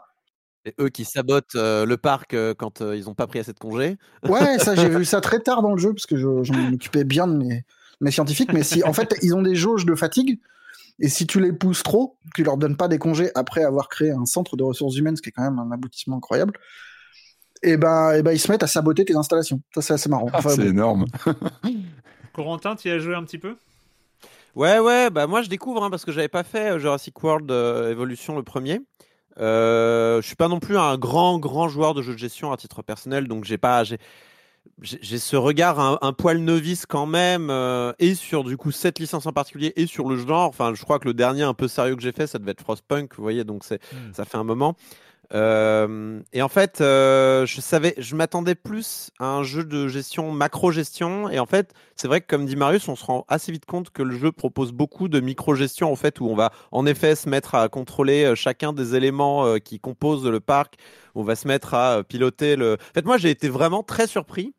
de, voir quoi on pilotait l'hélico pour aller tirer une fléchette de somnifère sur le dino, alors que je m'attendais à à, tirer des flèches entre un bâtiment et le dinosaure pour envoyer une unité. Quoi. on peut le faire d'ailleurs, hein, mais c'est vrai mmh que du coup, euh, moi, je me suis. Oh, alors, j'ai pris beaucoup de plaisir et il y a en effet cet effet d'échelle entre le parc vu de loin, euh, le parc, euh, on est dans les enclos. surtout que là, avec mon, avec ma config, ça tournait bien et j'avais tous les tous les graphismes au max. Et je, trouve le jeu plutôt beau. Hein. Je trouve même le jeu assez impressionnant, même si au fond les, les, les, paysages sont pas incroyables. Mais quand on est dans l'enclos qu'on a fait nous-mêmes, avec où on se dit ah il est bien mon petit biome là avec l'eau et ah ils sont bien mes dinos. Ah moi je je serais content si j'étais un dino là-dedans, quoi. Enfin, tu vois, il y a un petit côté. Et puis, t'as des petits plaisirs de. T'as des petits plaisirs de mise en scène en plus, t'as des attractions, euh, les attractions boules là que tu vois dans, dans Jurassic Park que tu peux recréer pour le coup et tu peux visiter ton petit tracé, ton petit parc ah. depuis la boule. Alors tu le fais pas pendant des heures, hein, mais, mais c'est toujours assez amusant de, de, regarder ton truc vivre à côté quoi. Il y a un mode photo qui est euh, correctement euh, implémenté, qui permet de faire euh, ces photos de dinosaures. Ma, ma, copine est fan de dinosaures, du coup je lui ai montré, regarde, on peut, on peut prendre le Raptor sous tous les angles, sous toutes les coutures, c'était un peu rigolo. et en, fait, je, crois que, et, et, du coup, comme j'ai pas de point de comparaison avec le premier, bah du coup j'ai pas la lassitude autant que toi, je pense, Marius. C'est je me dis que euh, c'est peut-être, euh, enfin, s'il faut commencer par un Jurassic World, peut-être commencer directement par celui-ci, euh, puisque des, des, des, des, critiques que j'ai lues à droite à gauche, c'est un, c'est un 2 qui aurait pu être un DLC en fait, qui aurait pu être une extension du premier, hmm. et du coup, c'est plus une version 1 de luxe qu'une version 2, de ce que j'ai cru comprendre. Euh, et moi, j'ai vraiment, eu cet émerveillement qui a duré encore assez longtemps. Enfin, là, j'ai peut-être 6h30 dans les pattes de jeu euh, euh, et j'ai encore envie d'y retourner assez fort. donc, je pense que ça, peut durer assez longtemps. Euh, mais par contre, ouais, j'ai vraiment eu le sentiment au moment où voilà, j'ai fait rentrer le public dans mon parc euh, sur Jurassic Park 1, le, scénario du 1. J'ai vraiment eu le sentiment d'être débordé, de pas avoir les outils pour gérer de manière macro euh, tous les problèmes que je devais régler. Et ça, c'est peut-être là où je vais commencer à percevoir le début de la fin du fun. c'est qu'en effet, tu es, es, presque obligé de gérer les problèmes un par un euh, les scientifiques, ah, tes scientifiques qui sont en colère, euh, il faut réparer telle clôture et tout. C'est, c'est pas fait pour être, euh, c'est pas fait pour être géré en masse quoi les problèmes. Il faut vraiment s'en occuper un par un. Ça manque d'automatisation sur certains trucs. C'est vrai qu'il y a passé un certain cap. On est dans de la gestion de micro incidents en permanence. Oui. Et c'est vrai que ça serait chouette de pouvoir dire aux aux ouvriers, enfin aux employés du parc, de dire bah, s'il y a une clôture qui est pétée, peut-être que plutôt que de respecter ta routine d'aller au poste de commande numéro 3, machin, où tu dois surveiller tous les dinos. Peut-être que le gros trou dans la, clôture qui est en face de toi, tu peux le réparer. Ça, ça serait pas mal. Non, mais c'est. Moi, je m'étais fait la remarque quand une tornade est passée dans mon. Une tornade est passée dans un de mes parcs et je les voyais faire leur routine pour surveiller les dinosaures qui étaient en train de se barrer. J'étais en mode. Bon, peut-être qu'on peut, peut-être qu'on peut trouver un juste milieu, les amis. Je vous paye passer, c'est ça? Philosophiquement, philosophiquement, on n'est pas dans une adaptation d'un film en jeu vidéo. On est dans une, un jeu qui doit éviter que le film arrive, en fait. On est dans un jeu qui doit éviter que les événements donc euh, d'accident du premier ou en général, euh, on doit éviter que le film arrive. C'est étonnant comme euh, position, je trouve c'est le positionnement qui est dit dans le jeu. C'est mmh. euh, et, si vous étiez, et si vous étiez arrivé au début du projet, est-ce que ça se serait pas mieux passé? En, gros, tu perds si le film se met en route. Quoi. Si tu as les événements du film se mettent en route, tu perds. C'est drôle. La proposition est formidable. Moi, je trouve la, proposition de théorie du chaos. C'est une non-adaptation du film par euh, idéalement. c'est drôle. Ah, et il y a un autre truc aussi. Je trouve, je trouve dommage qu'autant de choses dans le bac à sable soient derrière des euh, trucs à débloquer. Je, je, je pense que le bac à sable aurait pu ah, être directement. Euh, bon, là, on peut s'amuser avec le Canada, hein, mais il y a quand même euh, les trois quarts des. toutes les maps à part le Canada sont bloquées au début, c'est dommage. Moi, je sais que euh, bah, c'est bizarre, hein, mais dans les jeux de gestion, j'ai toujours du mal. c'est ce qui me fait sortir d'énormément de jeux de gestion, genre les Two Point Hospital et les, trucs comme ça. C'est qu'à un moment, j'ai du mal avec les scénarios. Et moi, je reste très bac à sable en fait sur les jeux de gestion. Parce que j'ai toujours cette vision de faire un truc un peu à l'infini, tu vois, qui, qui... Mm. Et, et, ça, ça donne quoi dans, dans ce Jurassic euh, World Evolution 2 euh, euh, Le côté purement bac à sable? Bah, j'ai pas essayé. comme, comme disait Corentin, il est vachement verrouillé parce que non seulement tu n'as qu'une zone qui est débloquée dès le départ, qui est le Canada, hmm. mais en plus, tu as plein d'installations et de dinosaures qui sont bloqués, qui tiennent En fait, il faut que tu fasses, euh, je sais plus, c'est le mode défi ou le mode euh, théorie du chaos. Il faut que tu débloques ah les installations dans ces endroits-là pour les avoir dans le bac à sable. Et pareil pour les dinos. C'est bizarre, moi j'ai alors les jeux de gestion plus scénario, euh, bah, j'en fais, hein, bah, comme j'ai cité Two Point Hospital qui est une série comme ça où tu, tu fais que des scénarios, mais euh, j'ai toujours du mal, moi j'ai envie d'avoir euh, j'ai envie d'avoir ma map comme dans SimCity ou ouais, ouais. Bah, pareil, et là tout de suite tu te rabats sur des sur des modes plus scénarisés, mais qui sont par ailleurs assez libres. Hein. C'est pas c'est que tu as un objectif à remplir, tu peux très bien, moi je l'ai fait euh, traîner à la limite de l'objectif et, développer ton parc par ailleurs, gagner de l'argent et puis te dire bon là c'est bon, je suis bien, je peux lancer la suite du scénario. Il y a, euh, enfin moi, moi c'est l'inverse. J'aime mieux quand il y a un scénario parce que je j'aime bien euh, accomplir un objectif. surtout, en fait, dans ces jeux-là, j'ai peur quand il y a trop de trucs. Et ça arrive encore aussi un petit peu dans Jurassic Park. Il y a quand même beaucoup. L'arbre de, l'arbre de recherche, il est quand même un peu touffu. Euh, quand tu arrives pour la première fois, euh, euh, moi, je suis un peu. Non, mais c'est mon goût à titre personnel. Je, peux comprendre que dans d'autres. non, mais t'as raison. En plus, pour le coup, c'est un jeu de gestion qui est, qui est fait pour, pour, les, pour être ouvert, qui est pas réservé du tout aux, aux, amateurs du genre, parce que c'est Jurassic Park et l'idée, c'est d'ouvrir, d'attirer tout le monde, en fait. Mais c'est vrai que quand, quand j'arrive dans Jurassic Park 1, dans le scénario du 1, euh, bizarrement, il y a, y a, très peu de, y a très peu de bâtiments euh, à débloquer au début. Alors par contre, le, les génomes, il y en a plein dans tous les sens. Et je suis en mode, oh là là, je, je savais pas trop par où commencer avec les génomes, de modification de génome des, des dinosaures. Et en fait, tu te rends compte qu'il y a plusieurs couches qui, qui s'ajoutent et qui peuvent être assez libres. Mais c'est pour ça que j'aime bien les scénarios parce que ça te guide et ça t'apprend. Sinon, eh, les jeux de plateforme euh, Jurassic Park, c'était bien aussi, mais c'était il y a très longtemps. il, y avait, il, y avait, des bons jeux de plateforme à l'époque, bah, je vous le dis. Bah, juste deux petites remarques. Ce qui manque, je trouve, c'est la dimension gestion de parc qui est un peu foireuse. Tout, tout ce qui est création de boutiques et compagnie, ils ont rajouté des jauges genre euh, plaisir. Enfin, le public vient euh, et en fonction des enclos et plus ou moins euh, amateur de nature, d'aventure, de machin. C'est extrêmement peu lisible. Et des fois, tu te retrouves avec des boutiques qui faisaient plein d'argent et qui d'un coup s'effondrent et tu sais pas pourquoi. Et vraiment, après des heures de jeu, il y a toujours des moments où je ne comprends pas pourquoi telle boutique ne fait pas euh, un centime et pourquoi une autre en fait 20 euh, 000 par minute. Et en revanche, ce qu'ils ont vraiment amélioré et qui est très chouette, c'est le côté écosystème euh, pour les herbivores, où tu dois ajuster les, tout ce qui est nature, enfin tu vois, faire pousser mmh. des noix, des, la, taille des arbres, les machins, et tu dois trouver des équilibres entre les différentes espèces que tu mets dans le même enclos, et ça c'est extrêmement plaisant. Enfin moi c'est la partie la plus amusante, je trouve ultime remarque. Moi, je l'ai fait, je suis large, je l'ai fait sur euh, PlayStation et ça marche très bien. C'est ah. un peu moins rapide, un peu moins euh, efficace que, que les versions PC, évidemment. Mais euh, la manette est trop bien pensée. C'est vraiment très bien pensé. J'ai commencé à la manette en me disant bon, et puis je repasserai vite à la souris. Non, ça va. Vous pouvez vraiment jouer à la manette de A à Z. Il n'y a pas de souci. C'est bien C'est important. C'est important. Jurassic World Evolution 2, 60 euros sur console et PC. donc, donc voilà. Si vous voulez jouer aux apprentis sorciers des dinosaures. C'est trop bien. Et ça marche bien avec les enfants. Ah, important. C'est le moment d'accueillir Jérémy Kletskin et sa chronique Jeux de société.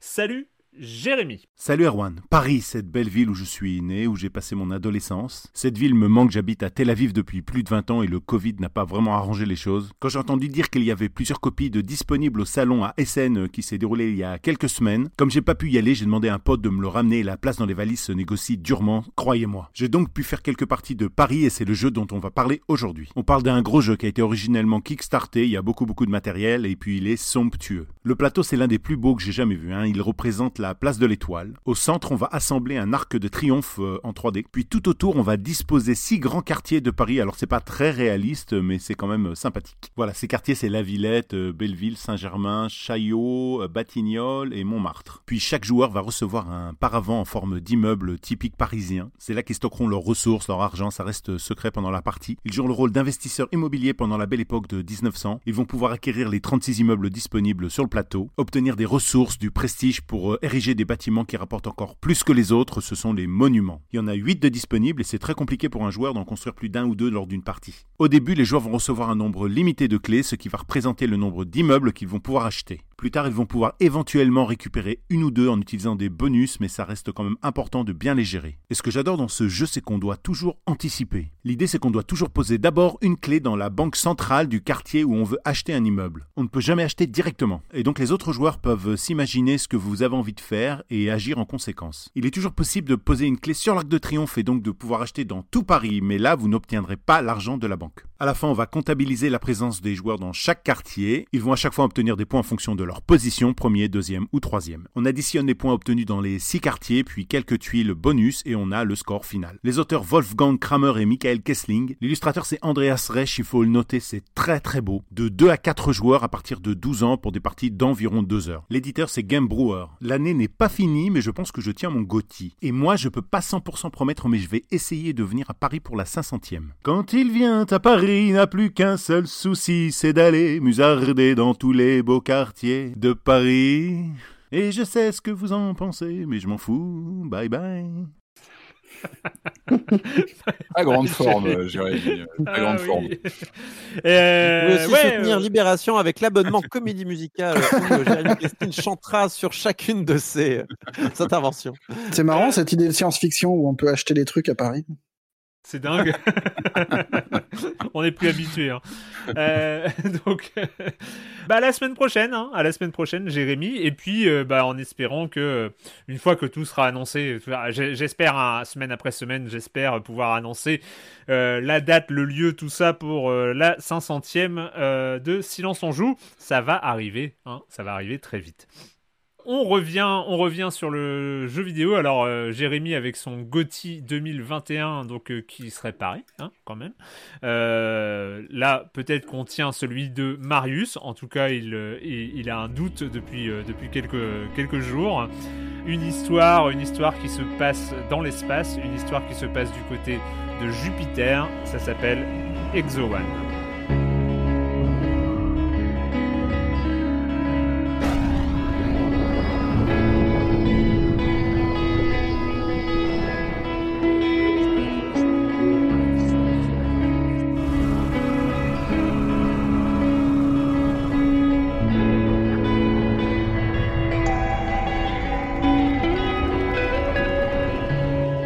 Exo One, Exo One euh, qui, euh, qui vient de sortir euh, il y a quelques jours, qui est disponible sur le Game Pass et qui est disponible sur PC aussi, Epic et, et Steam. Exo One, je l'ai dit, on est du côté de Jupiter, donc on est encore dans le système solaire. Une, euh, une technologie extraterrestre a été découverte, en tout cas c'est ce qu'on comprend avec un scénario un peu cryptique, on ne sait pas trop ce qu'on est, euh, où on va, etc. Hein? Échevelé. échevelé, c'est ça. Mais en tout cas, ce qu'on comprend vite, euh, c'est le gameplay, manette en main. Qu'est-ce qu'on doit faire, Marius? Ouais, le jeu est très simple, nous donne très vite le contrôle et, euh, et les contrôles sont extrêmement basiques. On a deux gâchettes. Gâchette de droite, on imprime euh, une, une force gravitationnelle hyper forte à la petite bille qu'on incarne. Et gâchette de gauche, on écrase cette bille pour la transformer en forme de frisbee et utiliser bah, cette énergie euh, accumulée euh, avec la, gravité pour, euh, bah, pour imprimer une, trajectoire ascensionnelle à la petite bille qui d'emblée nous apparaît et, et court le long d'une dune de sable.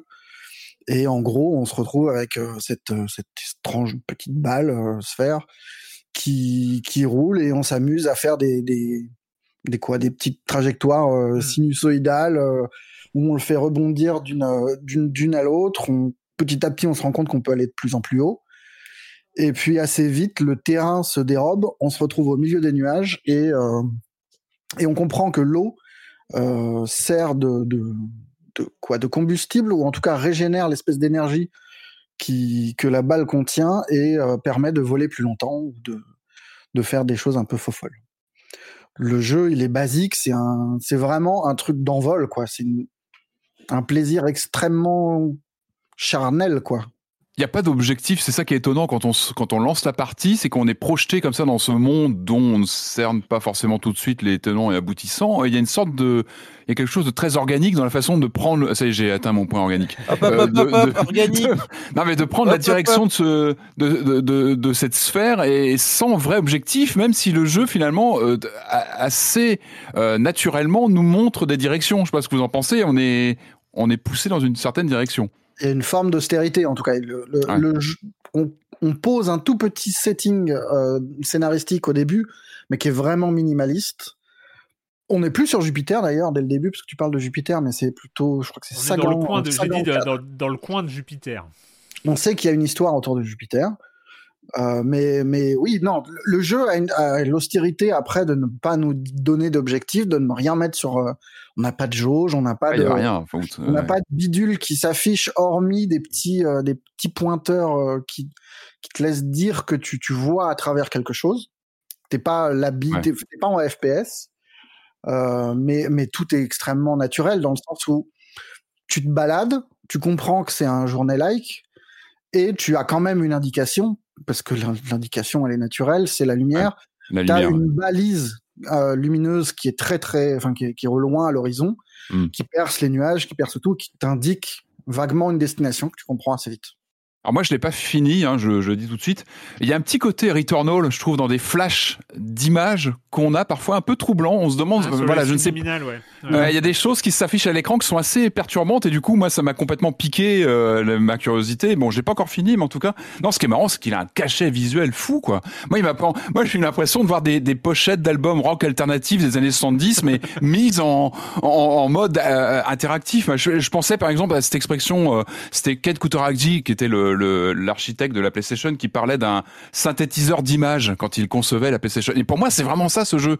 Euh, il y a un côté synthétiseur d'images avec des, des paysages comme ça qui sont calculés en. Enfin, moi, je le vois vraiment comme ça. Il y a une sorte de d'imagerie comme ça complètement planante euh, qui est fascinante. Enfin, visuellement, il a un cachet visuel très SF 70-80, je trouve, qui est, enfin moi, qui m'a tout de suite scotché quoi, visuellement un peu les décors extraterrestres euh, peints à la bombe qu'on peut acheter dans la rue. Euh, à part que ça bouge et que c'est calculé, je pense que, alors je pense qu'il y, y, a certainement du pas du hasard, mais il y a du, il y a du calcul en temps réel. Je sais pas trop comment ça a été, ça a été, euh, ça a été ah conceptualisé tout ça. Ah non, moi, mais, euh, je, je pense que c'est fait à la main l'environnement. Il y a des, il y a des fulgurances visuelles sur les matériaux, sur le quand la boule touche bah, des, des, des, surfaces métalliques ou il y a une résonance du son. Enfin, il y a un travail, je trouve, sur le bah, sur le physique il y a vraiment un, ouais, un ressenti très très particulier. Ou quand l'environnement sonore sol, est super important. Ah ouais, c'est très très bien fichu. Il y a une façon dont l'air résiste, une façon mm. dont la pluie vient balayer le truc. Quand on traverse des nuages, on le sent. C'est, enfin, je trouve qu'il y a quelque chose d'extrêmement sensoriel dans le jeu. Et alors toi, tu évoques les, les, années 70, moi je serais plutôt sur les années 2000. Pour moi, enfin, j'ai l'impression de jouer à un jeu qui a été imaginé par les mecs de Constellation Records. C'est tous les tout le label qui a, qui a lancé, euh, enfin qui était le porte-étendard du post-rock. Et euh, j'ai l'impression de jouer à un jeu Godspeed, quoi, Godspeed You Black mmh. Emperor, et d'être dans un truc complètement à la fois planant et un tout petit peu angoissant, d'être dans, dans, ouais, dans une espèce de lâcher prise qui est, qui est merveilleux, quoi.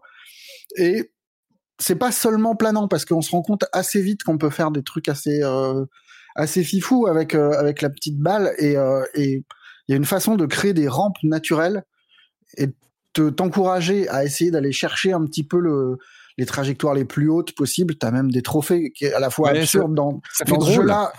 Et, en même temps, fait drôle. et en même temps, il y a un truc qui, voilà, c'est pour te dire, euh, ouais, tu peux aller très très haut dans le jeu. Dans un jeu, et quand une même. fois que tu l'as trouvé, tu le.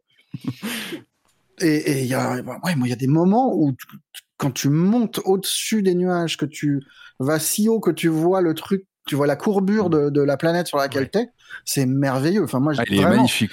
En plus, quand tu prends énormément de vitesse, que tu pètes le mur du son et tout, l'écran mm. se déforme, t'as des, mm. as des flashs de couleurs, t'as des. c'est merveilleux. Vraiment, enfin, moi, c'est un jeu que j'ai fait d'une traite. Quoi. Corentin euh, oui, pareil, je l'ai fait d'une traite aussi. Euh, bon, après, c'est ce genre de jeu qui se font d'une traite, c'est aussi agréable. Moi, j'aime bien ce genre de format de jeu-là. Euh, ouais, bon, vous avez un peu bien décrit le jeu, euh, euh, notamment dans, dans, dans l'aspect des paysans. C'est un jeu alien, en fait. C'est vraiment un jeu alien. Il y a, il y a, ah, c'est trop beau. c'est le jeu le plus alien que j'ai vu depuis très longtemps parce que euh, habituellement il y a toujours un petit point de repère humain dans ce qu'on fait. Euh, par exemple, ton vaisseau spatial, c'est un vaisseau de, forme normale habituellement, mais pas là. Là, on joue un galet, quoi. Donc c'est euh, c'est vraiment il y, y, a une notion de il y a une notion de cette chose que je contrôle n'est pas naturelle dans un environnement pas naturel pour aller chercher une, enfin une, un objectif pas naturel, quoi. Et, et, et du coup, il y a un côté extrêmement euh, dépaysant. Ah, pardon, excuse-moi. bon, bah, pour, par rapport à quelqu'un d'autre qui m'a volé ma chute, je te remercie pas, Kilio, sur Twitter, qui a balancé, euh, oui, c'est euh, Tiny Wings, mais Interstellar. Oui, évidemment que c'est Tiny Wings. On a tous pensé à Tiny Wings, je pense, quand on a joué à ce jeu. Donc, Tiny Wings, c'était ce petit oiseau qui devait se servir des, des, courbures, en fait, du, des collines du niveau pour, pour s'envoler de plus en plus haut. alors, Bon, franchement, tout ce que tu as dit, euh, Marius, je suis assez d'accord euh, sur le fait que ça soit très beau, très. Euh, c'est un jeu original, il, est osé, quoi. C'est un jeu qui ose clairement des. J'apprécie énormément la démarche. Après, moi, c'est vrai que je l'ai trouvé un peu faible au niveau du rythme, où il y a des moments, je oh j'ai compris, quoi. Non, mais si, si. Il y a des moments, c'est bon, j'ai compris ce décor, j'ai compris les choses. y a, chaque niveau est peut-être un peu trop long, à mon goût en tout cas. Euh, après, moi, je donne que mon ressenti. C'est un jeu, je pense, qui va parler à ton âme directement ou qui ne va pas parler à ton âme directement et euh, on peut s'ennuyer un peu. Et c'est vrai que passer le waouh, euh, pas mal. C'est un, ouais, il y a, une vraie, il y a une vraie entreprise graphique derrière tout ça. Il y a un vrai esprit, il y a une vraie âme. Une fois passé ça, une fois passé la surprise de comment on dirige le, le vaisseau aussi au début, c'est assez amusant, c'est vrai. Et eh ben, ouais, une fois qu'on a fait le tour de tout ça, j'ai un peu le sentiment de, faire le tour, et y compris quand j'arrive sur des nouveaux environnements. Ah, encore une planète aquatique, dommage. il, y y, a, un petit côté comme ça. Euh... exagères. Je te jure. Enfin, j'ai pas envie de spoiler le, le, plaisir de la découverte des mondes, mais t'as l'espèce de château, dans, enfin les espèces de châteaux dans le ciel, de, enfin t'as quand même des trucs. Ouais, ça arrive à la toute, ça arrive plutôt vers la fin, ça. Je suis d'accord, mais euh, dans ce jeu-là, euh, je comprends. Y a, on est dans la recherche d'un, dans la recherche d'un trip à la journée aussi, où il y a le plaisir de glisser, de d'épouser finalement euh, un level design, d'aller vite, d'avoir une sensation de liberté. Mais en fait, ce jeu me rappelait toujours à ses limitations de déplacement. Ce qui n'est pas un problème parce que c'est le, concept de déplacement de ce, jeu-là est important et, intéressante. J'aime bien cette idée, voilà, que on puisse avec une touche euh, augmenter la gravité et une autre touche euh, la, la euh, prendre de la prendre de la comment dire de cet aspect planant de, l'objet. Mm. ce qui permet en fait de, se déplacer. Mais voilà, on arrive toujours à ce moment où ton, on arrive toujours à ce moment où ton vaisseau il fait cric, et il, se, il a plus d'énergie et il se remet à retomber comme une ah, pierre. Et on se dit, ah ouais, je suis, je suis pas si libre que ça. Tu vois ce que je veux dire? Je suis pas si libre que ça. Est-ce que c'est pas un trip contemplatif en fait? On est sur une sorte d'expérience. Euh, presque multimédia, c'est un grand mot maintenant, mais euh, tu sais, tu avais ça dans les lecteurs des consoles 3DO où tu pouvais mettre de la musique et puis tu avais la machine qui calculait comme ça un peu au hasard des, de l'imagerie à l'écran. Et il y a quelque chose de ça, je trouve. Tu as une telle ambiance visuellement, encore une fois, il a un cachet fou, je trouve qu'il est magnifique. Moi, mon imaginaire tournait à plein régime en jouant. Enfin, tu imagines ce qu'il y a derrière ces mondes, qui a créé tout ça. Enfin, tu te poses plein de questions en jouant. Et euh, le son aussi, le son, tu as une sorte de t'as ouais, une combinaison du son et de l'image qui est assez fascinante. En dehors, enfin, j'ai pas encore fini, mais je trouve que, en tout cas, dans l'expérience, il y a vraiment un cachet, il y a une puissance de esthétique. Alors moi, c'est vraiment ce que j'ai pris dans la figure tout de suite. Au-delà, au-delà même des mécaniques du jeu, moi, je trouve que pour, pour prolonger ce truc-là, je trouve qu'il offre un dépaysement dans l'approche de l'ASF qui, qui, qui fait du bien, quoi. On est tous là à se tripoter sur Dune qui répète un film, enfin tu vois, qui, qui, qui met en, en, image un livre qu'on a soit lu, soit qu'on a vu. Euh, enfin, tout est très attendu, très peu surprenant, et c'est c'est de, ah de, la démonstration de force maintenant le cinéma de SF. Et là, on est sur autre chose, on est sur un truc très échevelé. Tu rentres ou tu rentres pas, mais ça, ça, mais mais mais, mais ça ose des trucs quoi. Je voulais, euh, je voulais aussi signaler, euh, Marius, tu en as parlé sur le côté euh, vision originale de la SF. on est dans le système solaire. Il y a, y a Moi, je, je, voulais aussi signaler les, les, les, scènes entre les niveaux que je trouve magnifiques. les, les, scènes de transition quand tu vas d'une planète à l'autre, avec, avec les, les, planètes que tu vois à moitié, les scènes de Jupiter, les, images de Jupiter, les je sais pas, il y a, y a, un côté mystérieux, il y a un côté beau dans, dans, dans, cette imagerie un peu cosmologique qu'on connaît. Hein. Et, pardon? Ah bah, très rétro. Les, les, les, transitions comme ça quand on passe d'une planète à l'autre, c'est très vintage, très c'est vintage, je trouve. C'est littéralement 2001. C'est littéralement oui, oui, 2001. Bah, pour le coup, les, le pli de l'espace-temps, c'est effectivement 2001. Hein. Oui, oui, oui. Et, euh, et, pour, et, et, je sais pas, je trouve que tout est, euh, tout est quand même assez cohérent. Et, euh, et contrairement à toi, Corentin, je trouve que chaque nouvelle planète, pour moi, était vrai une vraie découverte, moins dans le deuxième run, parce que c'est un jeu aussi qui se relance euh, assez facilement. En tout cas, moi je suis sorti de, de, mon premier euh, run de Exo One euh, juste avec une envie, c'est d'y revenir parce qu'il y avait, moi je sais que sans du tout parler des niveaux parce que tu as raison euh, Marius euh, parler des gameplay des variations de gameplay qui sont inhérentes à chaque niveau ce serait un peu euh, déflorer le jeu là où il n'y en a pas besoin de le faire. Mais je sais que à la fin de quand je suis arrivé à la fin du jeu j'ai eu envie de relancer pour revivre quelques niveaux euh, qui m'ont vraiment marqué. Euh, quelques niveaux où il y a des choix euh, de, de variations de gameplay que j'ai trouvé vraiment super. Et, et, voilà, pour le coup, réussite pour moi à tous les niveaux, c'est Exo One. L'histoire est pas ouf. Hein. quand je compare à Dune, c'est pas du tout une histoire de hiérarchie ou machin. C'est juste une autre façon de, de mettre en contact avec la SF, qui est moins narrative, même si elle l'est, qui laisse plus de place au jeu, mais aussi au ressenti. En fait, c'est une façon.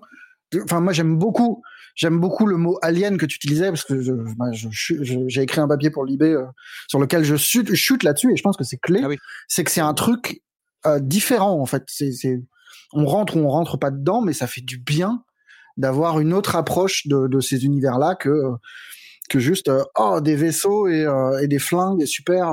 Il y a quasiment pas de menu. En fait, t'es es dans l'expérience immédiate. En fait, tout de suite, dès que tu lances le jeu, t'es dans le t'es dans le dans le gameplay directement. Et le jeu dure 3 heures si on traîne comme un fou, comme j'ai fait, et 1h20 si on veut, quoi. Ouais, 1h30. Il y a des, il y a des, ouais, il y a des, il y a des niveaux, où on peut le finir. Enfin, moi, il y a un niveau sur lequel j'ai galéré la première fois où j'ai vraiment pris du temps. Je l'ai fini en 2 minutes le coup d'après, quoi. Exo One sur, euh, sur le Game Pass est euh, disponible sur, euh, sur Steam et Epic Game Store. Il est, il est à 14 16 euros. Ah, ah, j'avais à 14. J'avais à 14, mais bon. Ah, peut-être j'ai lu les dollars. J'ai peut-être lu les dollars. C'est peut-être pour ça. ah là là. Donc Exo One, euh, bah on va continuer, on va continuer alors avec toi Patrick euh, parce que ça fait euh, quelques semaines déjà que tu que tu l'as en stock celui-là.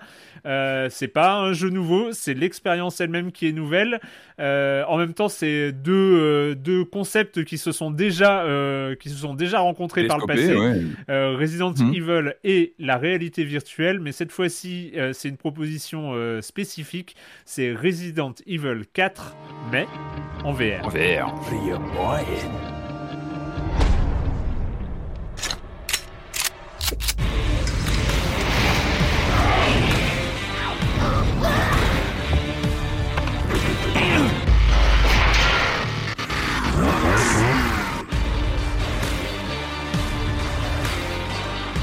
RE4 euh, en casque de réalité virtuelle. RE4 inutile de représenter encore et encore ce jeu, mais ça a été un, tournant, euh, un tournant réel. Cataclysme, un cataclysme, un cataclysme dans, la, dans la série, mais un cataclysme mais pour toute l'industrie, même pour toute l'industrie, même pas uniquement pour la série Resident Evil, mais pour tout le, le survival horror en général, pour tout un, un bastion de jeux vidéo entier. C'est un vrai monument euh, Resident Evil 4. Donc c'est vrai que l'annonce d'une arrivée en, en, en VR d'un jeu qui était quand même pensé en troisième personne, c'était vraiment le les fondations de Resident Evil 4 quand il sort donc en 2005, il casse un peu les mécaniques vieillissantes de la série, il les recalcule complètement. C'est Shinji Mikami qui était le, le créateur du premier Resident Evil qui qui casse le et qui part sur une direction euh, vue troisième personne derrière l'épaule du héros avec un parti pris action bah, qui, a, vraiment cartonné, qui a redéfini le survival horror, euh, qui a fait plein de petits par la suite. Donc c'est vrai que l'annonce euh, d'une version VR de RE4 posait pas mal de questions parce que ça entendait évidemment bah, un passage en vue subjective, donc quelque part aller contre ce qu'était RE4 à l'époque. Et puis c'était sur un nouvel entrant, enfin moi que je ne connaissais pas bien, c'était donc l'arrivée sur l'Oculus Quest 2 pour resituer. Donc c'est le c'est le, le, casque, euh, on va dire grand public, taillé grand public, la nouvelle version de l'Oculus Quest, euh, donc qui est poussé par Facebook, qui est très orienté grand public, on va dire. Quelques particularités que j'ai notées comme ça en le prenant en main, en l'essayant, pour déjà situer un petit peu l'appareil, c'est qu'il est autonome, c'est-à-dire qu'on n'a pas de câblage vers une console. Alors ça, ça, voilà, ça paraît un détail. Moi, je suis très, euh, je suis très habitué au PlayStation VR, donc c'est un détail le câble, mais quand même, mine de rien, en fait, euh, quand on se, quand on met le casque en route, euh, le fait de plus avoir de câble fait que bah on redéfinit une, vous savez, une, un espace de jeu.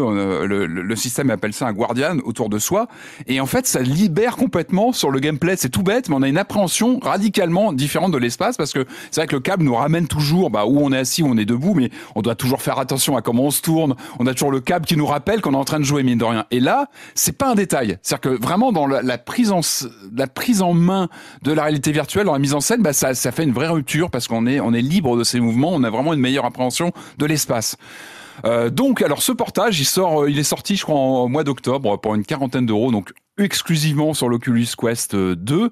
Euh, J'y suis allé en me posant pas mal de questions, euh, sachant que donc Capcom a, confié le, le, Capcom et Oculus donc ont confié le développement en partie à Armature Studio, qui sont des spécialistes. Hein, je regardais un petit peu leur site, ce sont vraiment des, des spécialistes en général du portage, c'est-à-dire qu'ils font ça depuis. Euh, c'est un studio américain euh, qui fait depuis une bonne dizaine d'années, maintenant une dizaine d'années, des portages de jeux donc voilà, on peut y jouer debout ou assis. Il y a plusieurs modes de contrôle. Euh, euh, pour, euh, on sent qu'il y a un vrai souci du studio d'aller contre la cinétose. C'est évidemment le point mort hmm. qui, qui, qui, fait peur à tout le monde, c'est la cinétose, notamment sur un jeu qui est très orienté action, Resident Evil 4 par définition.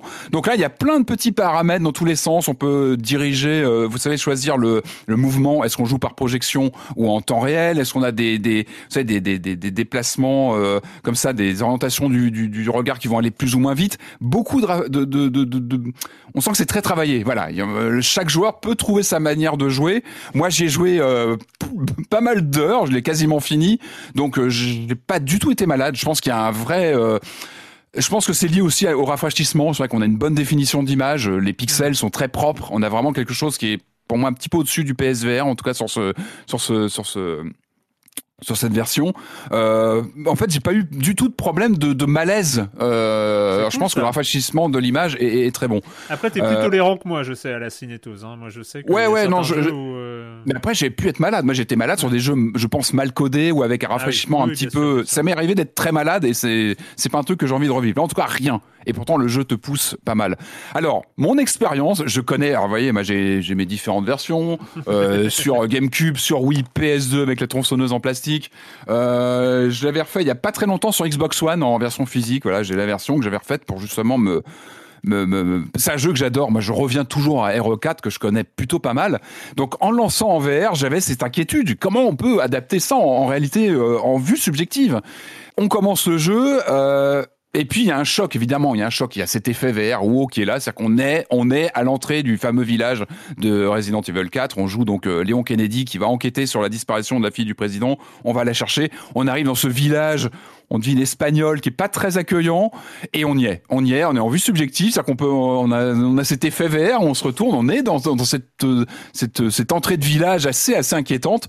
Et là on commence à avancer. Alors moi, je vais vous dire franchement, il m'a fallu une petite heure vraiment pour m'acclimater, c'est-à-dire que on est sur ces déplacements, on est sur euh, un mix. Alors le jeu est en temps réel, évidemment, en vue subjective. On a des petites séquences en cinématique. Ça peut être perturbant au début, c'est-à-dire que dès qu'on enclenche, on a des, des, séquences évidemment qui sont scriptées. On a les, les, scripts du jeu original, on a les séquences cinématiques. Là, on repasse en vue. Vous savez, cinéma, comme si on était dans une projection de cinéma avec une toile devant soi.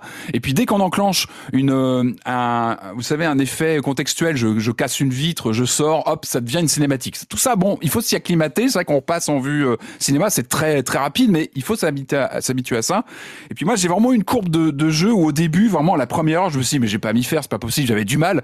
Ce qui est intéressant, c'est qu'on a une, on a un parti pris. Il y a, plusieurs modes de jeu, mais moi j'ai vraiment opté pour le parti pris de la gestuelle, c'est-à-dire qu'on a vraiment, euh, on voit notre corps, on a vraiment une body awareness absolue. Ça c'est génial en VR. Et en fait, pour saisir les armes, on va, on va avec les, euh, les Oculus Touch, qui sont ces manettes euh, avec une prise en main très particulière, qui est vraiment ergonomique. On a des sticks analogiques à l'intérieur, puis on a pas mal de touches, des gâchettes. On a une vraie sensation d'appréhension des objets avec. Et du coup, eh ben, on va attraper ces armes en, allant chercher le euh, bah, notre pistolet euh, qui est sur notre, euh, comme s'il était sur une, une visière sur notre notre pantalon. On a notre deuxième arme qui est à l'arrière qu'on va attraper avec une geste de la main comme ça. les herbes soignantes sont aussi derrière comme ça. La grenade elle est devant nous. Il y a toute une gestuelle à prendre en compte. Moi, j'ai voulu aller là-dessus parce que je me disais que c'était c'est la vraie valeur ajoutée de la VR, c'est d'avoir un, un, côté roleplay au maximum. j'ai pas voulu utiliser d'autres systèmes de sélection d'armes. J'ai voulu y aller à fond. Et ma première heure a pas été forcément évidente. Et pour moi, il y a eu un cap. C'est, vous savez, quand on avance dans le jeu dès les premières minutes, hein, on arrive sur la place du village et c'est le premier affrontement avec beaucoup de monstres. Là, j'ai galéré, j'ai vraiment galéré au début. C'est là où, en fait, c'est, pour moi, ça a été vraiment le l'apprentissage. Pour moi, c'était vraiment le moment où, bon, bah, on se retrouve face à plusieurs ennemis. On doit commencer à avoir ce ce que j'adore dans Aero 4, c'est ce côté un peu presque monde ouvert, euh, très systémique, où on doit se débrouiller face à des, des, des des hordes d'ennemis qui commencent à arriver dans cette séquence-là. On rentre dans les maisons, on ressort par les fenêtres, on court, etc. Ça a été l'apprentissage et euh, j'ai eu du mal au début, puis je m'y suis fait. C'est que c'était une bonne école, c'est que là tu apprends à, à gérer euh, l'appréhension des différentes armes un peu dans l'urgence. Euh, et là tu commences à saisir, euh, bah tu, tu y arrives. En fait, quand tu commences à passer ce truc-là, moi ça a été une, vraiment un déblocage. Après tu avances dans, dans la dans l'aventure et là tu, tu tu vois que finalement ça devient très très euh, très naturel. Et tu te dis, mais le jeu, en fait, t'as l'impression qu'il a été pensé pour ça. C'est assez hallucinant de se dire que ce jeu a 16 ans, il était déjà très en avance sur son temps, mais en fait, y a, y a, ça te paraît très vite assez naturel d'attraper tes, tes, armes par derrière, sur les côtés, etc. La gestuelle, la gestuelle en fait est beaucoup plus. Euh, quand tu rejoues à Hero 4 aujourd'hui, c'est très raide. Et d'ailleurs, on se moque souvent de ce jeu-là pour ça, c'est qu'il faut s'arrêter pour viser, etc. Là, tout se fait de façon complètement fluide. On attrape les armes.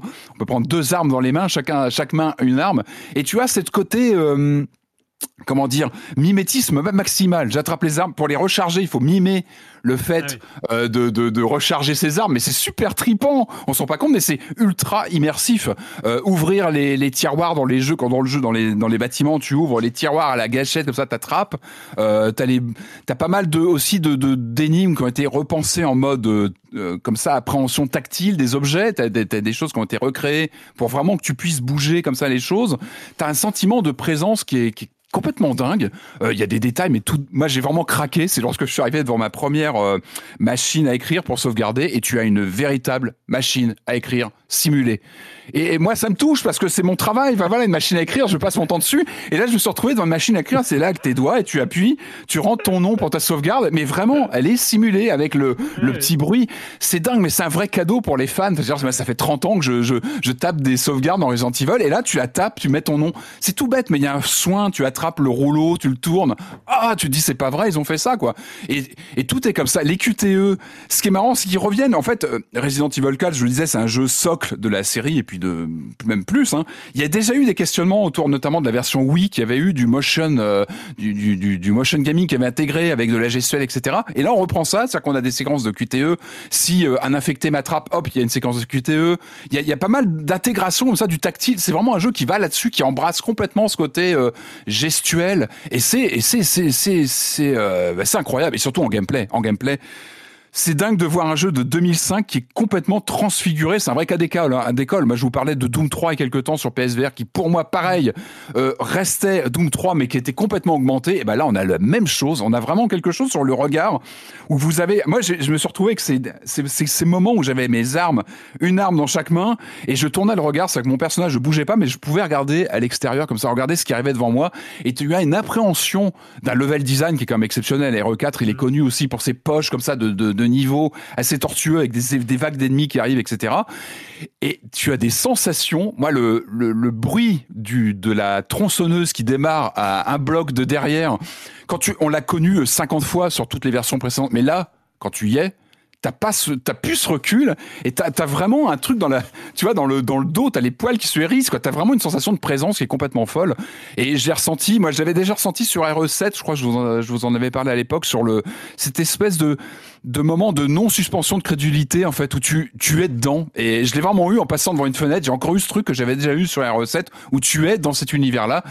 Tu, tu n'es plus dans de la VR. T'es vraiment en train de ressentir le, l'énergie du jeu parce qu'il y a une dynamique RE4. En plus, t'as vraiment, euh, tu le redécouvres. C'est dingue, c'est que c'est un jeu que j'ai fait plusieurs fois. Je, je, peux pas les compter, mais j'ai redécouvert certains endroits en VR parce que tu prends plus de temps, euh, tu, tu, tu vois les environnements différemment. Il y a des détails visuels que j'avais pas calculés forcément à l'époque. Où j'ai vraiment redécouvert euh, les textures, la direction artistique qui est dingue pour un jeu qui a 15-16 ans, qui, qui a admirablement bien euh, vieilli. Et puis juste pour terminer, les boss, les boss qui deviennent dantesques, qui étaient déjà très impressionnants. Hein. Mais il y a c'est un jeu, moi j'ai toujours vu RE4 comme une sorte de longue fuite. Enfin, c'est vraiment une avancée en avant, c'est une sorte de, de, de, de voilà, de, de, comment dire, de, de, train fantôme comme ça qui s'arrête pas. Et en VR, t'as très peu de chargement. Les chargements sont très rapides là sur l'Oculus Quest. Ça, ça n'arrête pas. Et t'es embarqué là-dedans. Il y a une furie euh, totale. Euh, encore une fois, c'est un jeu qui, qui fait ses bonnes 12 heures, on va dire, quand tu joues et que tu veux débloquer pas mal de choses. Sur de la VR, c'est rare parce qu'on est en général plutôt sur des expériences plus courtes. Là, tu as un vrai jeu qui, euh, qui, euh, bah, qui envoie, qui a, un vrai contenu. Euh... Marius? Ouais, moi j'avais une question sur la direction artistique. C'est un jeu qui est quand même super gris. Ouais. Enfin, qui est vraiment dans les mille ouais, de gris. Ouais, ouais. Est-ce que c'est pas plombant en VR Est-ce qu'il n'y a pas un truc vraiment violent? Euh, non, parce que déjà, bah, moi je trouve qu'elle a une, il a une direction artistique qui était très en raccord avec tout un pan de cinéma gothique, etc., qui envoyait à tout ça. Euh, il y, a, y, a, toujours, euh, je trouve qu'il y a une élégance dans RE4 qui a, qui, a, qui a, subsisté. Et en VR, je trouve qu'au contraire, t'as un meilleur, euh, comment dire, t'as une mise en volume de tout ce que tu voyais déjà en fait. c'est gris, ce que tu dis, ce côté terreux, gris qui était voulu parce que c'est vraiment l'ambiance. c'est la direction artistique, quoi. Mais en fait, elle est transfigurée parce que t'as, moi j'ai vraiment ressenti comme j'avais jamais ressenti dans n'importe quelle version, que ce soit les versions HD ou autres les volumes, l'endroit, l'ampleur de l'endroit que tu visites. Euh, tu vois, le, le, le château, quand tu dans le château, mais c'est euh, c'est monumental. Tu as vraiment une sensation de, de présence. Mais dès le menu, en fait, que tu, dès le menu, tu es dans, un, es dans l'église, tu es dans une église, tu dis, ah ouais, ça y est, c'est quand même incroyable. Alors, il y a, y a, des moments plus difficiles que d'autres. Il y a des boss assez euh, colossaux. Le, tu, tu, as le, tu sais, le boss sur le, quand, sur le lac où tu es sur un bateau, où là, je me suis dit, attention, au VR, ça va piquer. Donc, tu as plein de paramètres.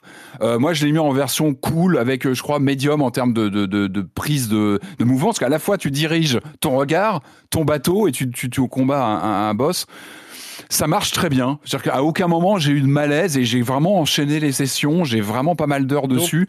Euh, donc son, principal défaut, c'est son exclusivité en fait. Hein. Euh, c'est ça. Alors il y a quelques manques, il y a des niveaux, je crois qu'ils sont pas encore là, mais il y a notamment le mode mercenaire, mais qui est annoncé pour 2022, ça va être mis à jour, ça va être intégré. Euh, ce qui est quand même incroyable, c'est qu'on on parlait de Definitive Edition euh, il, y a, encore une semaine sur GTA, et tu te dis mais elle est là, elle est là. Tu vois, là on est sur une vraie version définitive parce que le jeu il est complètement transfiguré. Pour moi, c'est un vrai système seller pour l'Oculus Quest 2. Clairement, ils ont vraiment mis la main sur un titre qui, bah, qui, qui, qui est radical, c'est-à-dire que même quand tu le connais par cœur, tu le redécouvres totalement. Alors c'est peut-être pas le premier jeu à faire quand tu mets les points, euh, tu mets les pieds dans la VR, parce que bah il y a, quand même une action euh, non-stop. Il faut s'acclimater au gameplay, mais c'est euh, enfin c'est c'est assez euh, c'est assez grisant quoi de redécouvrir comme, comme ça un titre un titre fondateur du, du survival horror. Resident Evil 4 pour l'Oculus Quest 2, il est, tu l'as dit, à 40 euros, hein, je crois, c'est ça Antenne d'euros, c'est ça, ouais. Avant de terminer cette émission avec trois jeux en mode express, euh, bah, comme d'habitude, s'il y a une coupure pub, c'est maintenant. Hiring for your small business? If you're not looking for professionals on LinkedIn, you're looking in the wrong place. That's like looking for your car keys in a fish tank. LinkedIn helps you hire professionals you can't find anywhere else, even those who aren't actively searching for a new job but might be open to the perfect role. In a given month, over 70% of LinkedIn users don't even visit other leading job sites. So start looking in the right place. With LinkedIn, you can hire professionals like a professional. Post your free job on linkedin.com slash achieve today. Alors je précise, hein, cette coupure pub, elle est faite à la volée, elle n'est pas pré-enregistrée, donc c'est pas en fonction de machin. Si vous n'avez pas eu de coupure pub, c'est que elle n'est pas programmée au moment où vous l'avez téléchargé, vous écoutez. Voilà, bref, parce qu'il y a des gens qui se sont moqués de moi parce qu'ils n'ont pas eu de pub alors que je l'ai annoncé. Mais je préfère oh, préciser quand même. Les méchants Ah, bah, ah ouais, non mais on, on, ne me passe rien, je te jure. On va revenir, bah c'est aussi un peu pareil, hein, euh, c'est bah, d'ailleurs, je crois que c'est presque la même année. Non, c'est pas tout à fait la même année, il est arrivé un an plus tard que, euh, que RE4. C'était euh, avant Silence on joue, hein. c'était les jeux pré-Silence on joue, hein, vous savez, il y, en, il, y en, avait. C'est euh, Cette fois-ci, c'est en septembre 2006. C'était Pokémon Perle et Pokémon Diamant qui reviennent en version scintillante et étincelante.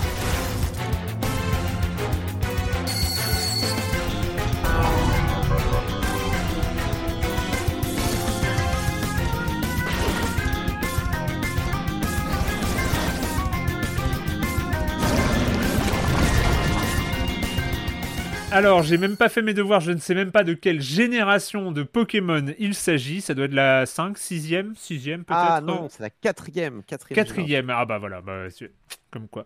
Euh, donc euh, on repart euh, du côté des petits bestioles à capturer à coups de Pokéball et on repart à l'aventure et cette fois-ci en version ben, sur la Switch qui, qui a remis au goût du jour cette version de 15 ans d'âge. Alors je, précise, chez moi, elle est arrivée aussi, sauf que bah il y a eu une sorte d'OPA. Hein, euh, je n'ai plus accès à la Switch, je n'ai plus accès au Pokémon parce que Arthur est dessus. Euh, si je peux vous faire un écho, c'est que lui, il adore. En même temps, il adore, euh, il adore les Pokémon, ce qui est pas très original pour un petit garçon, enfin un enfant d'une manière générale de 9 ans. Mais en tout cas, lui, il accroche complètement. et toi, Corentin? Disons que c'est un Pokémon qui, qui est arrivé avec son lot de non-attente, on va dire. C'est-à-dire qu'il a été présenté en début d'année, en même temps que Légende Pokémon Arceus, qui est un, autre type de Pokémon qui, qui, va arriver en février, je crois, de l'année prochaine. Euh, en janvier. Euh, et en fait, Game Freak actuellement travaille sur ce Pokémon-là. Donc, ils ont sous-traité euh, ce remake de Diamant et Perle, donc de 2006 sur DS à l'époque, à un petit studio qui s'occupe habituellement en fait de leur logiciel, le Pokémon Home, qui est en fait l'utilitaire hmm. pour centraliser tous les Pokémon à travers tout l'écosystème Pokémon, on va dire. Donc, on va dire que ce jeu ne transpirait pas l'ambition, hein, très clairement hmm. pas. C'est-à-dire que rien qu'à sa tête, euh, on voyait bien que euh, c'était une copie euh, pas conforme, mais on va dire dans, dans, la forme, dans le design, c'était vraiment, on retourne sur un, aspect case par case à l'ancienne, quoi, alors que ça fait quand même belle lurette qu'on n'a pas eu de Pokémon en case par case comme ça. Alors dans les faits, il n'est pas complètement en case par case, mais dans la structure, dans les niveaux, il est en case par case. Tu vois ce que je veux dire Du coup, ouais, un petit peu la douche froide quand on les a vus, parce que en fait, les remakes, maintenant, c'est un peu une tradition dans Pokémon. C'est-à-dire que vous avez euh, les jeux Pokémon des nouvelles générations qui arrivent, on va dire, tous les 3-4 ans, un truc comme ça. Euh, donc les précédents, c'était euh, épée et bouclier. Euh, et en fait, entre chacune des nouvelles générations, vous avez un remake. Euh, hmm. Donc euh, le précédent, c'était Let's Go Pikachu, Let's Go Evoli, qui étaient des remakes de la première génération. Les deuxièmes remakes de la première génération, j'en peux plus de la première génération. Arrêtez avec la première génération de Pokémon, s'il vous plaît. Il existe autre chose dans la vie que la première génération de Pokémon, y compris pour les goodies. mais celle, alors, mais, mais bon, c'est un peu étonnant de le comparer avec celui-là parce que c'était un remake un peu particulier qui, qui changeait un peu la recette traditionnelle de Pokémon en le mélangeant un peu avec Pokémon Go. Donc pour euh, vraiment le comparer euh, d'un point de vue remake, il vaut mieux aller encore en arrière, je crois que c'était 2014, et regarder ce qu'ont fait euh, Game Freak avec Pokémon Ruby Omega et Saphir Alpha, qui était le remake en fait de la troisième génération et qui était basé sur les, le moteur en fait de X et Y, qui était la sixième génération de Pokémon. J'espère que vous suivez hein, pour l'instant. Oui, en gros. Mais en gros, ils ont remaké le 3. Et, ils question, attends, question, question de noob ce que tu appelles des générations, c'est quoi? C'est des mécaniques de jeu qui changent ou c'est des familles de Pokémon? Ce qu'on appelle une génération dans le monde de Pokémon, c'est à quel moment ils rajoutent des Pokémon ou non, tout simplement. C'est-à-dire que euh, à partir du moment où ton jeu est compatible avec euh, les Pokémon jusqu'à un certain chiffre, on va considérer qu'il fait partie de la même génération. Ainsi, euh, le remake du 3 est dans la même génération que Pokémon X et Y, puisqu'ils acceptent les mêmes Pokémon. Tu vois ce que je veux dire? Et ils sont sortis l'un puis l'autre. Et en fait, le même moteur a été utilisé. Donc en gros, on a eu donc les remakes du 3 qui, qui était vraiment un vrai remake pour le coup où ils ont vraiment pris la formule, ils ont fait un jeu euh, euh, vraiment, ils ont rajouté plein de trucs, ils ont rajouté euh, des, mécaniques qui n'existaient pas, ils ont rajouté, enfin, le jeu n'était plus sur une grille, ils ont remodelé tout le monde. Il y a vraiment, vraiment, c'était super chouette, c'était vraiment super chouette. ils ont, ils ont vraiment fait un excellent travail, donc on se disait, ah, ce serait bien qu'ils fassent ça maintenant avec toutes les générations et qu'ils continuent. D'autant que pour la première génération, la deuxième, c'était pareil. Et là, la quatrième arrive, on voit ce trailer en début d'année sortir et on se dit, oh là là Ils veulent pas faire ça. Là, ils veulent vraiment mm. nous ressortir le même jeu, juste euh, avec euh, de la 3D vaguement et tout ça. Et en plus, ils ont mis un, style graphique un peu chelou, euh, donc chibi ou super déforme, c'est comme vous voulez, où en fait les personnages sont, ils ont, c'est des Funko Pop en fait. C'est les personnages se déplacent, c'est des, c'est des grosses têtes, petits corps. Mm. C'est à mon avis pour coller un petit peu au style 2D de l'époque, mais bah c'est pas très beau en fait, c'est vraiment pas très joli. Euh, le jeu en fait euh, est dans une 3D un peu lisse, mais en même temps, euh, voilà, dans le jeu original, s'il y avait un milliard d'arbres en, un milliard d'arbres en pixel art, en pixel art pardon, qui s'alignaient sur de grandes distances, c'était pas un problème parce que ça allait avec l'époque. Aujourd'hui, ça passe plus. On dirait vraiment un mmh. jeu mobile un peu pas beau. c'est assez terrible quoi. Du coup, euh, ouais, première douche froide, c'est vraiment cette esthétique, pas de réussite du tout. En plus, ils essayent de mettre des espèces de flou gaussiens de temps en temps pour, euh, pour donner l'impression qu'on est sur un diorama. Il est flou, hein. Il est flou. Le, mais ce jeu est flou. Pas. ça marche pas. Mais, mais surtout, c'est artificiel. Ils ont fait ça mm. pour donner un peu une impression de tu observes des jouets. Euh, mais non, je suis désolé, ça marche avec Link's Awakening HD parce qu'ils ont vraiment travaillé le truc et parce que Link's Awakening c'était un autre level design aussi. Enfin, il y avait les, les, le, le, enfin, le monde de Link's Awakening est beaucoup plus ramassé, beaucoup plus petit, il est beaucoup plus varié, ça marche beaucoup mieux. Là, ça marche pas. On dirait vraiment un jeu mobile, on dirait un free-to-play, c'est terrible. Euh, et, euh, et, du coup, voilà. Donc, première douche froide, on se dit, bon, il n'y a pas eu trop d'efforts là-dessus. Mais c'est pas grave, on va se dire, ils vont quand même faire un effort sur le reste, mettre beaucoup de contenu. Mais même pas, ils mettent pas de. de ils ont repris Perle et Diamant c'est un problème. Pourquoi? Parce qu'il y a eu Platine qui est sorti derrière, qui était la troisième version, où ils ont rajouté des petits bouts d'histoire, ils ont rééquilibré le jeu, l'ont rendu plus difficile à certains endroits, l'ont rendu plus facile à d'autres, ils ont rééquilibré le jeu. Les mecs copient Perle et Diamants. Je suis désolé, ils vendent ce remake 60 euros c'est pas pour nous filer une version euh, un petit peu euh, au, moins tu mets la version euh, définitive quoi. Voilà elle est tout sauf définitive cette version là mm. du coup on est là on est devant ce jeu qui est en effet ultra fidèle mais en même temps qui a pas le charme de l'ancien. On est vraiment assis entre deux chaises et ils te le vendent plein tarif. Du coup tu te dis quel est, quel est le but de ce remake à part ponctionner de l'argent sur euh, les, les, fans du jeu quoi? Je veux dire, À ce compte-là, j'aurais limite préféré qu'ils sortent le jeu en émulateur euh, pour 20 balles ou 15 balles, tu vois ce que je veux dire? Ça serait plus honnête. Je, fais juste une remarque euh, de, de, mon point de vue. Hein. Ce qui est marrant avec les Pokémon, c'est qu'il y a effectivement une fanbase historique qui vieillit avec les Pokémon, mais la force incroyable des Pokémon, c'est de, c'est de renouveler son public génération après génération. C'est-à-dire les Pokémon, c'est encore un truc de cours d'école aujourd'hui. Euh, ce qui est le, truc le plus dingue du monde quand même, quoi. C'est que c'est un truc qui se renouvelle. Et c'est vrai qu'il y a ce côté quand même, si c'est, je peux situer ça quand même comme intérêt, c'est que bah, Pokémon Perle et Diamant, euh, c'était avant la naissance d'Arthur qui est, qui est né en 2012.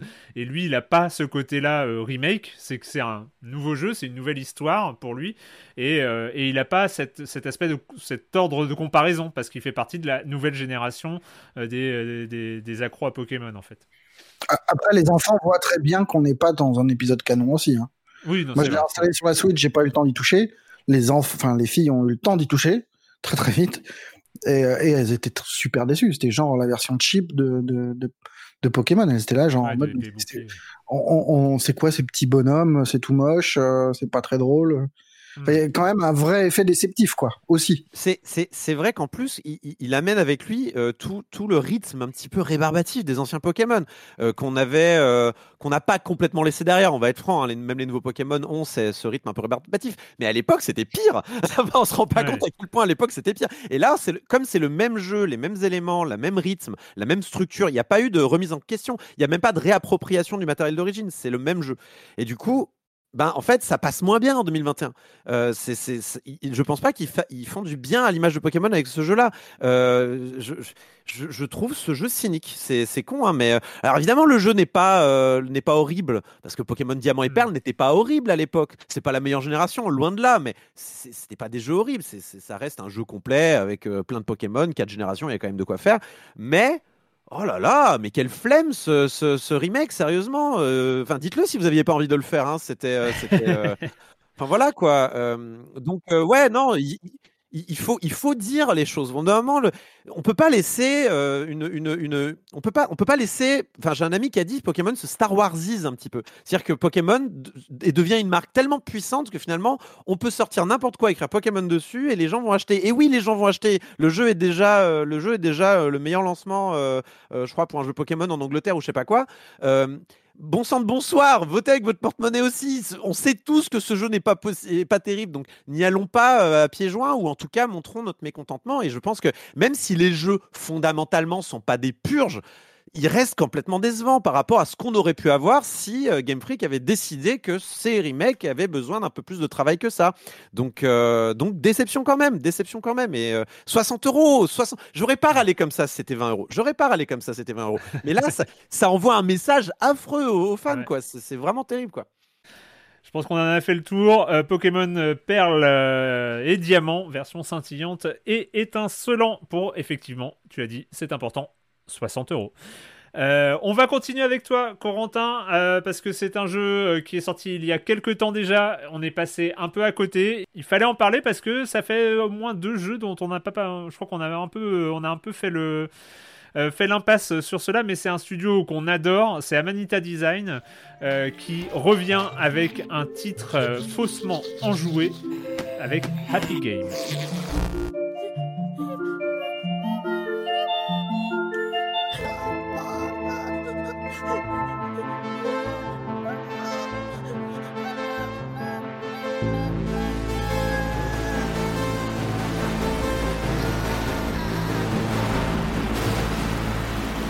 Happy Game, euh, on est sur Amanita Design, c'est-à-dire bah, pour ceux qui, encore une fois, euh, ceux d'entre vous qui sont parents, euh, ou ceux et celles d'entre vous qui sont parents, Amanita Design est un peu un, studio un peu référence parce que pour les enfants, du Botanicula, du Machinarium, du Chuchel, c'est vraiment des jeux exceptionnels, des vraiment des, expériences incroyables, des jeux tellement beaux, tellement, tellement ravissants, tellement, enfin surprenant à tous les niveaux euh, que euh, c'est, vraiment assez génial.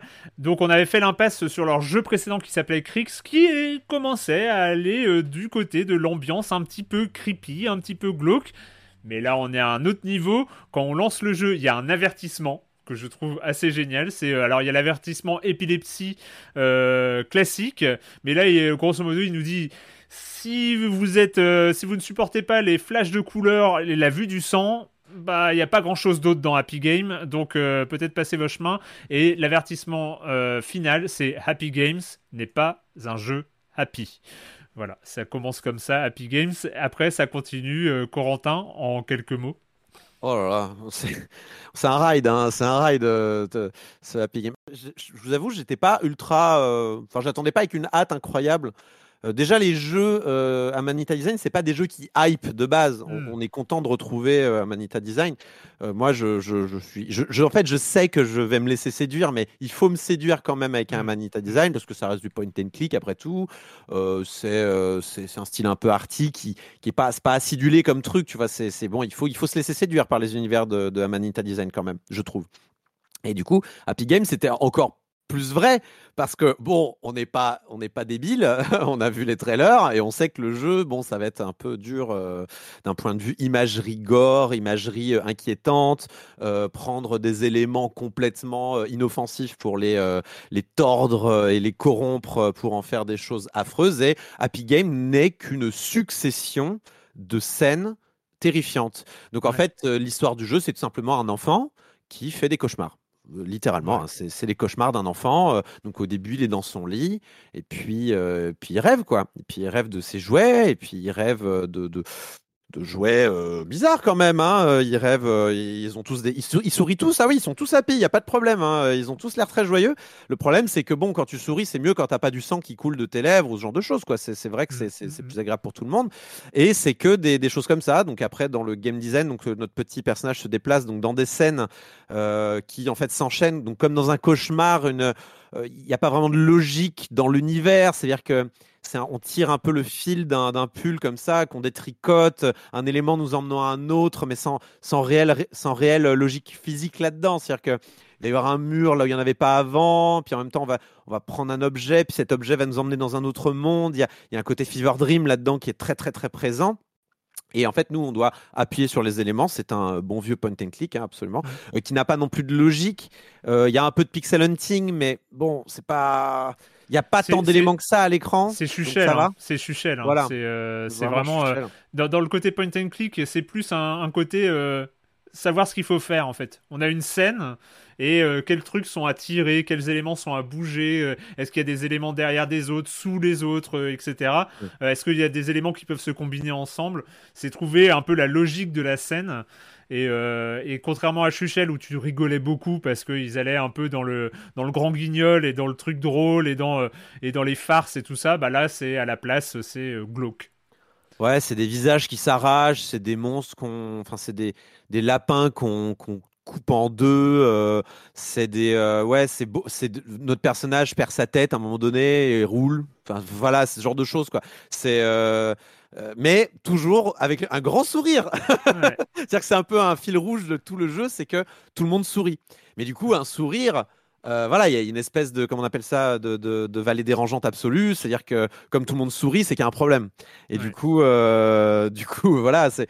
Mais par contre, voilà, ce que moi j'avais peur. En fait, dans, dans, dans Botanicula, et tout ça, euh, c'est vrai qu'il y avait toujours la carotte du. bon, au moins je vais rigoler même si le gameplay est pas passionnant, au moins je vais rigoler ou au moins je vais être émerveillé ou trouver ça mignon. Mm, mm. Là, clairement, c'était pas ce qui était proposé. C'est de ça, j'avais, ce dont j'avais peur euh, dans Happy Game, c'est, bah, euh, tu vas pas attirer les mouches avec du vinaigre du coup. Comment, comment tu vas faire euh, jeu pour m'entraîner là-dedans? Mais en fait, même si l'univers il est, il est grotesque et, absolument baroque et, glauque et tout ce que tu veux, en fait, ça reste intéressant à regarder. Il, y a une, en fait, ils arrivent à à trouver de la beauté dans l'horreur, quoi. Enfin, je sais pas comment hmm. ils font, mais euh, c'est des cathédrales de cadavres, de fanges, de... c'est horrible. Mais en même temps, tu es, un peu en... es un peu ébahi par ce qui se passe devant tes yeux quand même. Euh, et tu as envie de savoir quelle, quelle, horreur ils vont, ils vont te faire sur la scène d'après, quoi. Sachant que c'est vraiment des scènes. Hein. C'est vraiment des, des scènes. C'est-à-dire que tu résous l'énigme, tu passes à un autre endroit avec un autre monstre ou un autre, un autre, euh, un autre décor affreux. Et, euh, et, à chaque fois, tu, tu peux pas rester indifférent devant ce qui se passe. Hmm. Et artistiquement, je trouve ça intéressant. Et, et en fait, au final, à la fin, je finissais par y prendre un petit plaisir un peu malsain, quoi, euh, de dire euh, comment on va encore torturer ce gamin, quoi. Enfin, c'est horrible parce qu'à la fin, vraiment, il y a de la torture. Hein. C'est, euh, je, je, je ne le mettez pas entre de, les mains des gamins, vraiment, surtout pas. Ah non, c'est après, après, il y a une, un jeu qui est malsain. Et il y a une vraie maîtrise du sound design euh, côté Amanita qui, euh, qu'on connaît hein, euh, avec les jeux précédents et là qui est mis au service d'une ambiance qui est pas forcément, comme tu l'as dit, agréable, mais ça reste un jeu Amanita. je voulais préciser parce que c'est vrai qu'on n'en a pas parlé dans Science on joue. Crix qui est je disais glauque, mais qui est plus dans une ambiance un peu plus noire que les jeux précédents. C'est un peu un machinarium un, qui fait un petit peu peur, mais avec des énigmes à la Manita Design. Vous pouvez essayer aussi si vous, avez, voulez explorer un jeu plus classique. Euh, Crick, c'est là. Euh, Happy Game, ouais, on est sur, on est sur de l'expérience un peu, un peu creepy, euh, creepy glauque, qui est très spécifique. Happy Game, c'est 13 euros disponible sur, sur PC. On m'a, on m'a, on, nous et Switch. Et Switch et on m'avait dit euh, de, dire si c'était dispo sur Mac ou pas. Donc euh, Happy Game est aussi disponible sur Mac pour ceux qui jouent sur Mac. On va finir hyper rapidement. En même temps, je suis tout seul, donc j'aurais assumé euh, la longueur de la version de, ce qui arrive parce que c'est un rogue un peu spécifique qui est en early access, donc qui est pas tout à fait fini, qui est en plein développement. C'est un jeu de Confa Games, qui est un studio russe de Saint-Pétersbourg, et ça s'appelle Despot Game Dystopian Army Builder.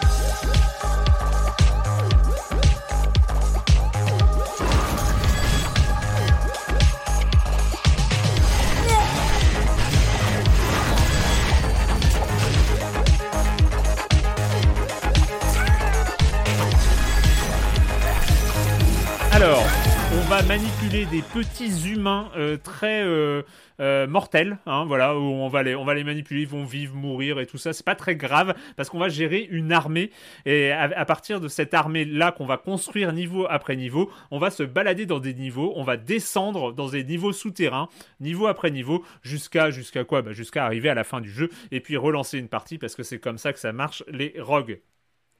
Le but du jeu, c'est de construire son armée.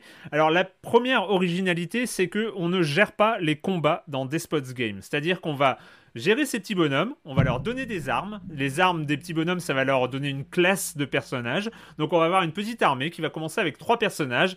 la, configuration classique, c'est un tank un tireur et un bretteur. Un bretteur, c'est quelqu'un qui a une épée. Donc euh, voilà, c'est euh, trois classes de personnages différentes et, euh, qui, et qui vont arriver dans des salles où il y aura des ennemis. Et puis on va lancer, on va appuyer sur le gros bouton fight et puis le combat va se dérouler. Et après, eh ben, on récupère ceux qui vivent encore, et, et, puis on fait avec. Sur les différentes salles, eh ben, il va y avoir des salles où on va avoir des bonus généraux, donc euh, ça, c'est des salles qu'on va faire attention de ne pas les rater. Et puis, il y a des salles d'achat d'armées. Donc on va pouvoir acheter des petits bonshommes qui coûtent rien. Alors c'est vraiment de la chair à canon. Hein. Les petits bonshommes c'est de la chair à canon. Ils coûtent deux pièces. Quel que soit le niveau, ils coûtent toujours deux pièces. Et, euh, il faut leur acheter une arme. Et donc en fonction de l'arme euh, que tu vas donner au petit bonhomme, et il va obtenir une classe de personnage. Alors les classes elles, sont assez nombreuses parce qu'il y en a euh, neuf. je vous les fais en rapide. Il y a tireur, lanceur, bagarreur, tank, bretteur, mage, cultiste. C'est la version Cthulhu de, des mages. Il y a les intellos, c'est ceux qui vont construire des trucs, et il y a les soigneurs. Et en fait, chaque classe de personnages, ils ont euh, différentes sortes d'armes, c'est-à-dire il y a, euh, je crois, jusqu'à 6 armes par classe. Et donc, euh, ça va donner, en fait, en fonction de la rareté, ça va donner des, personnes de plus en plus puissantes. La particularité, c'est que bah, on peut pas avoir toutes les classes parce que bah, plus on a de bonhommes, bah, plus ils bouffent.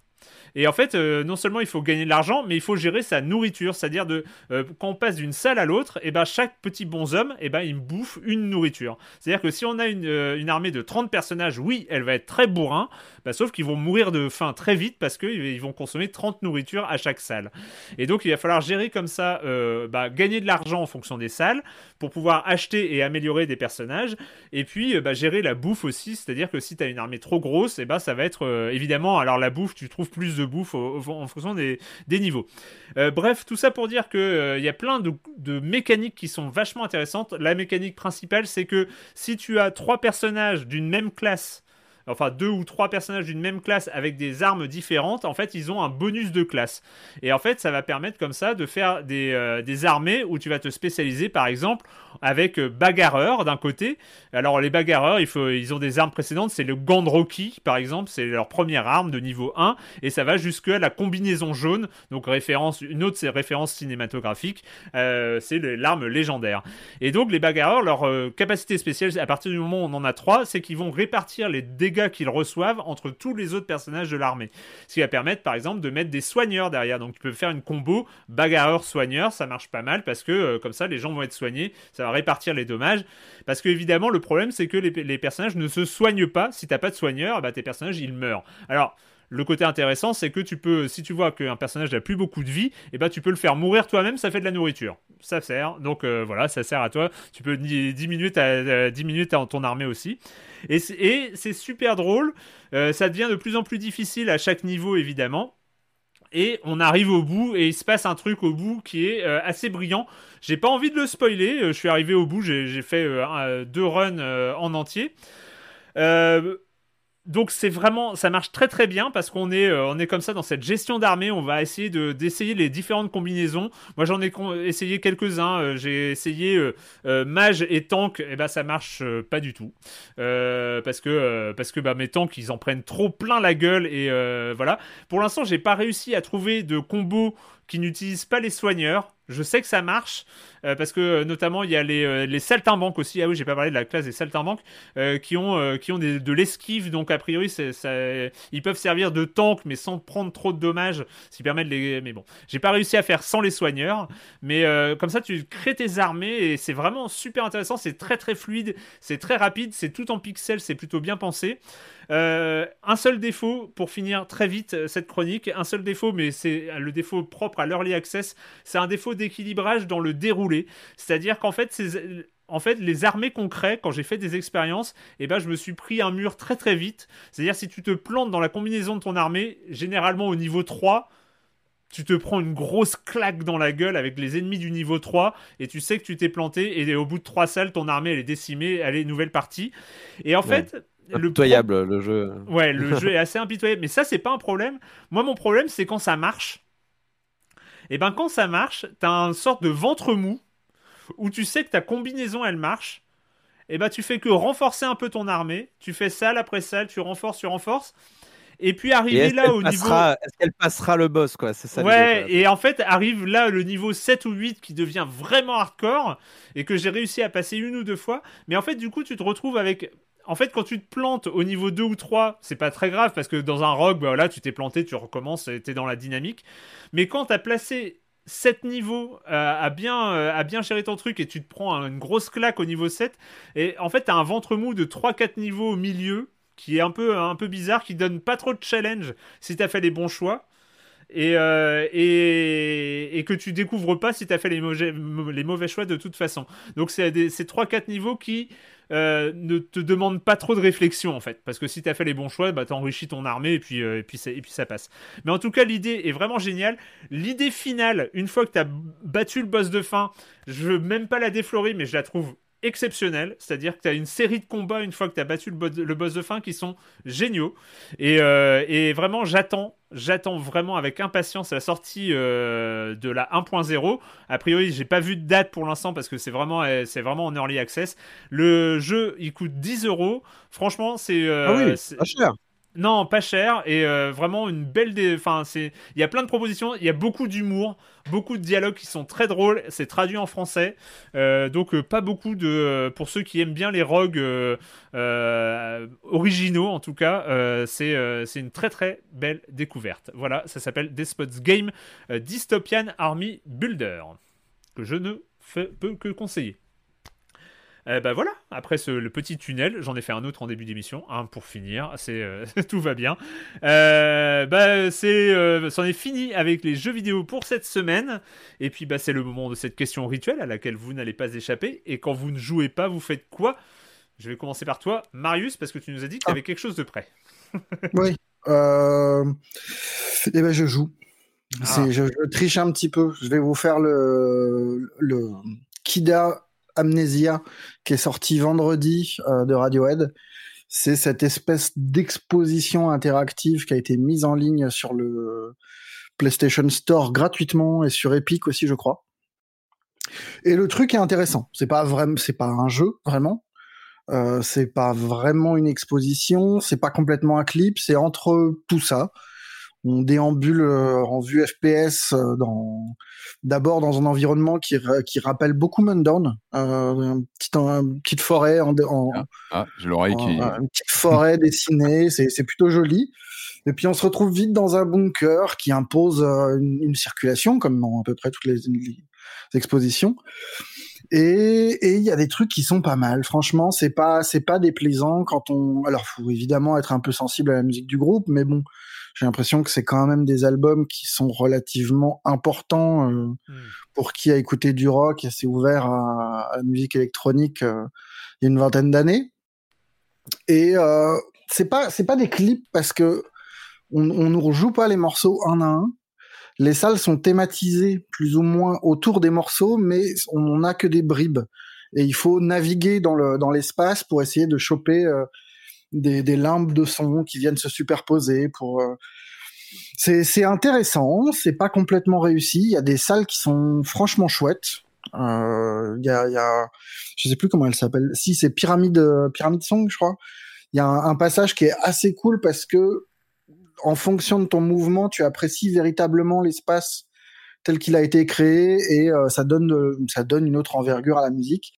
Et il y a des moments où tu t'es là dans la salle à attendre un petit peu qu'il se passe quelque chose. Tu te dis ah bah là j'ai déclenché quelque chose, mais est-ce que c'est est-ce qu'il y a que ça? C'est c'est un peu étrange. C'est le grand avantage de ce truc-là, c'est que c'est gratuit en fait. Donc euh... c'est pas un peu le revival des CD-ROM interactifs. Euh, il y avait eu Queen, euh, Prince, euh, David Bowie aussi à l'époque, dans les années 90. C'était la grande hype sur les le CD-ROM interactif. Comme ça, on visitait des endroits. Des, il n'y avait pas eu un jeu Étienne Dao aussi?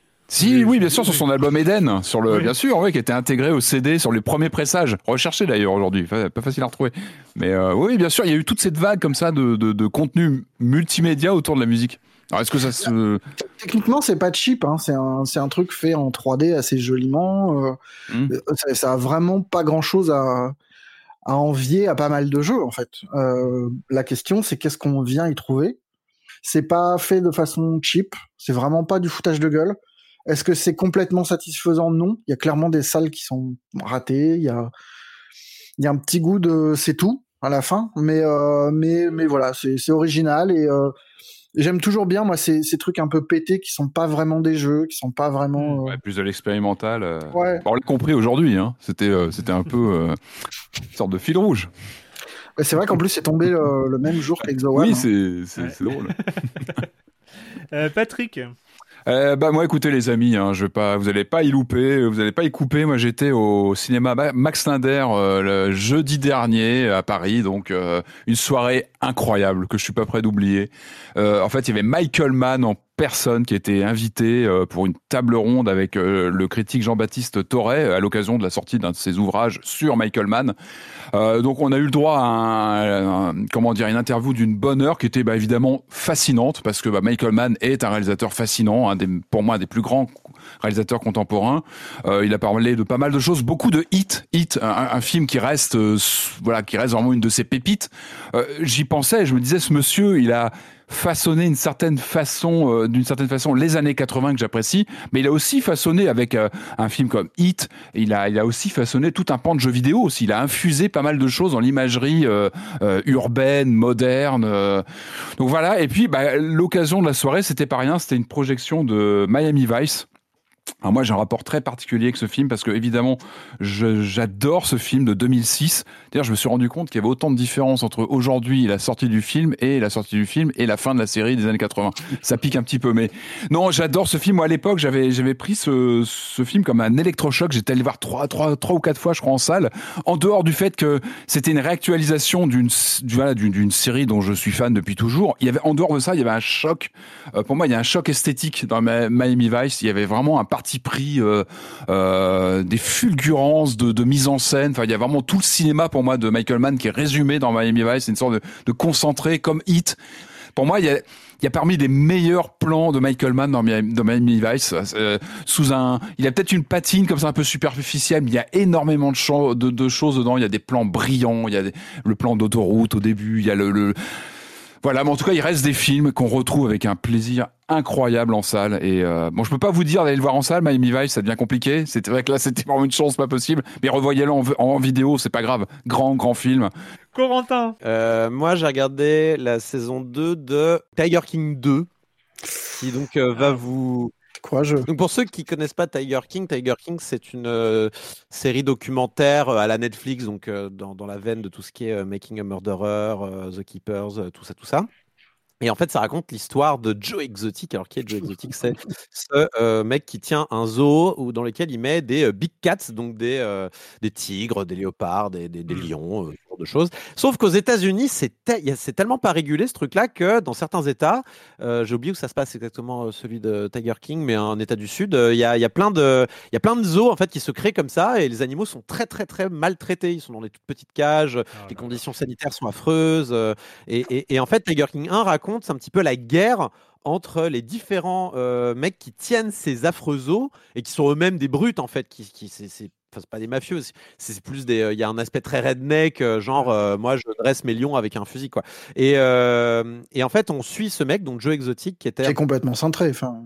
Bon, il a, c'est un personnage, hein, donc c'est déjà, il évolue dans un milieu euh, très redneck comme on dit, mais il est, il est aussi, euh, il est gay, il a un aspect très cowboy, il fait des, il fait des, euh, il fait des albums, il, a de country, il, il, se présente aux élections pour être gouverneur. Enfin, toute la saison 1 raconte ça, et enfin, je vais spoiler un peu parce que saison 2, à la fin, il finit en prison pour une affaire de, il aurait payé pour tuer quelqu'un. Donc il a été tentative de meurtre en ayant payé pour un pour un pour un mec. Mais alors, la saison 2 raconte, en fait, euh, comme souvent dans ces séries Netflix, et c'était déjà un peu le cas dans Making a Murderer saison 2 également, c'est-à-dire que tu fais la saison 1 sur une affaire que tu trouves intéressante, puis la saison 2, c'est la réaction de la saison 1 de machin, c'est, mm. c'est méta, quoi. Il va, il, va, il va vraiment se focaliser sur les gens qui étaient autour. Joe Exotic n'est que, le, euh, n'est que une pièce, en fait, d'un système qui ne marche pas et sur lequel il faudrait vraiment euh, faire de la régulation, qui est en fait les les, les, les, zoos clandestins quasiment euh, de, de, de, toute cette région des mmh. États-Unis. c'est clairement, bon, c'est clairement de la curiosité morbide à regarder ce truc-là. Si vous n'êtes pas à l'aise face à la violence faite aux animaux, il y en a. Donc faites attention. Enfin, ça peut être vraiment quand on voit dans les conditions dans lesquelles sont maintenus les animaux, c'est, c'est des fois c'est un peu difficile à regarder. Après, ça, voilà, ça, ça permet de voir aussi la réalité en face de ce que sont les États-Unis aujourd'hui dans certains coins, c'est-à-dire un truc complètement fou, quoi. Euh, bah, pour ma part, j'ai triché un peu euh, façon Marius. Euh, en fait, non, et en plus, c'est un truc dont je suis pas fier du tout et que je pourrais même pas conseiller. En fait, quand je ne joue pas, j'ai lancé un idle game, ce qui est quand même. Ah. Ouais, c'est ça. Les gens le voient hein, sur Discord. Oui, sur Discord, je sais. Bah, comme ça. Bah, je me demandais à quoi tu jouais, c'était idle quelque chose, et je me dis. Ouais mais ouais, mais c'est drôle. En fait, bah, c'est, y a, voilà, les idle games, pour ceux qui ne savent pas, c'est les variantes de cookie clicker. Hein, c'est les jeux qui jouent tout seuls quand t'es pas là, et, euh, et qui sont euh, des sortes de euh, grandes métaphores de tous les mécaniques. Plus ou moins toxiques du jeu vidéo.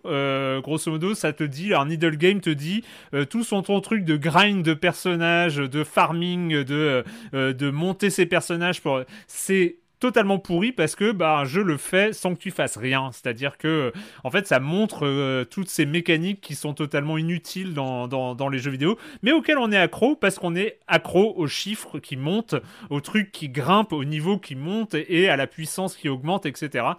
En fait, Melvor Idol est, assez rigolo parce que il, est il fait du, comment on appelle ça, du euh, du multiplateforme, c'est du cross-platform. Donc euh, en fait, il, y a des, il y a des sauvegardes dans le cloud, ce qui fait qu'il y a une version appli. Donc euh, tu as Melvor Idle sur ton téléphone et tu as Melvor Idle sur ton PC. Et donc en fait, tu peux faire des sauvegardes dans le cloud où tu récupères ta partie Idle sur ton téléphone parce que euh, bah, à la place de miner du, de l'or, et eh bah, tu vas décider de, de fabriquer des flèches et de cuisiner ou de pêcher des poissons. Et en fait, coup, tu peux pas te préserver en fait. Ouais, mais, et en même temps, tu laisses le truc tourner. Donc euh, tu, regardes ça euh, bah, à la place de lancer euh, un jeu débile sur Android, tu regardes où tu en es et puis tu, tu changes d'activité. Là où il est rigolo, c'est que c'est évidemment un truc totalement dans la logique des RPG hyper classiques, Donjons et Dragons, etc. Et tu as des, de l'idle dans tous les sens. C'est-à-dire, en fait, tu fais monter des compétences, tu fais des combats, tu fais de la nourriture, tu, tu coupes des arbres, tu fais des feux, tu fais de l'alchimie, tu fais de l'agriculture et tout ça. Et tu changes d'activité à chaque fois et après le jeu il joue tout seul.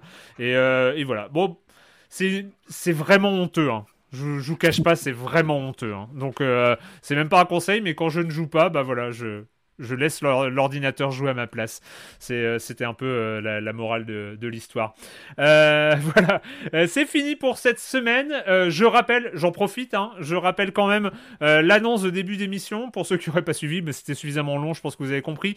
Mais voilà, il y a une offre de soutien, une offre d'abonnement à Libération en soutien à Silence on Joue, qui est sur offre au singulier, offre.libération.fr/slash SOJ.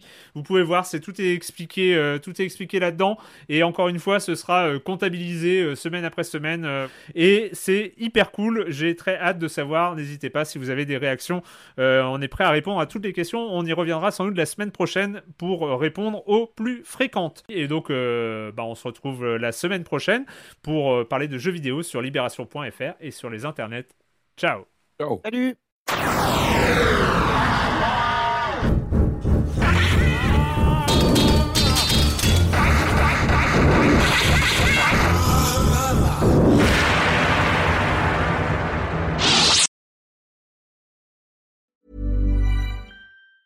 Want truly hydrated skin? Medocia's Body Care Breakthrough Hyaluronic Body Serum. It's clinically proven to increase hydration by 161%. It's lightweight, fast absorbing, and delivers 24 hours of hydration for silky smooth skin without any sticky afterfeel. Treat your skin to clean vegan skincare from Osea. Get 10% off your first order with code SUMMER at OseaMalibu.com. That's O S E A Malibu.com code SUMMER.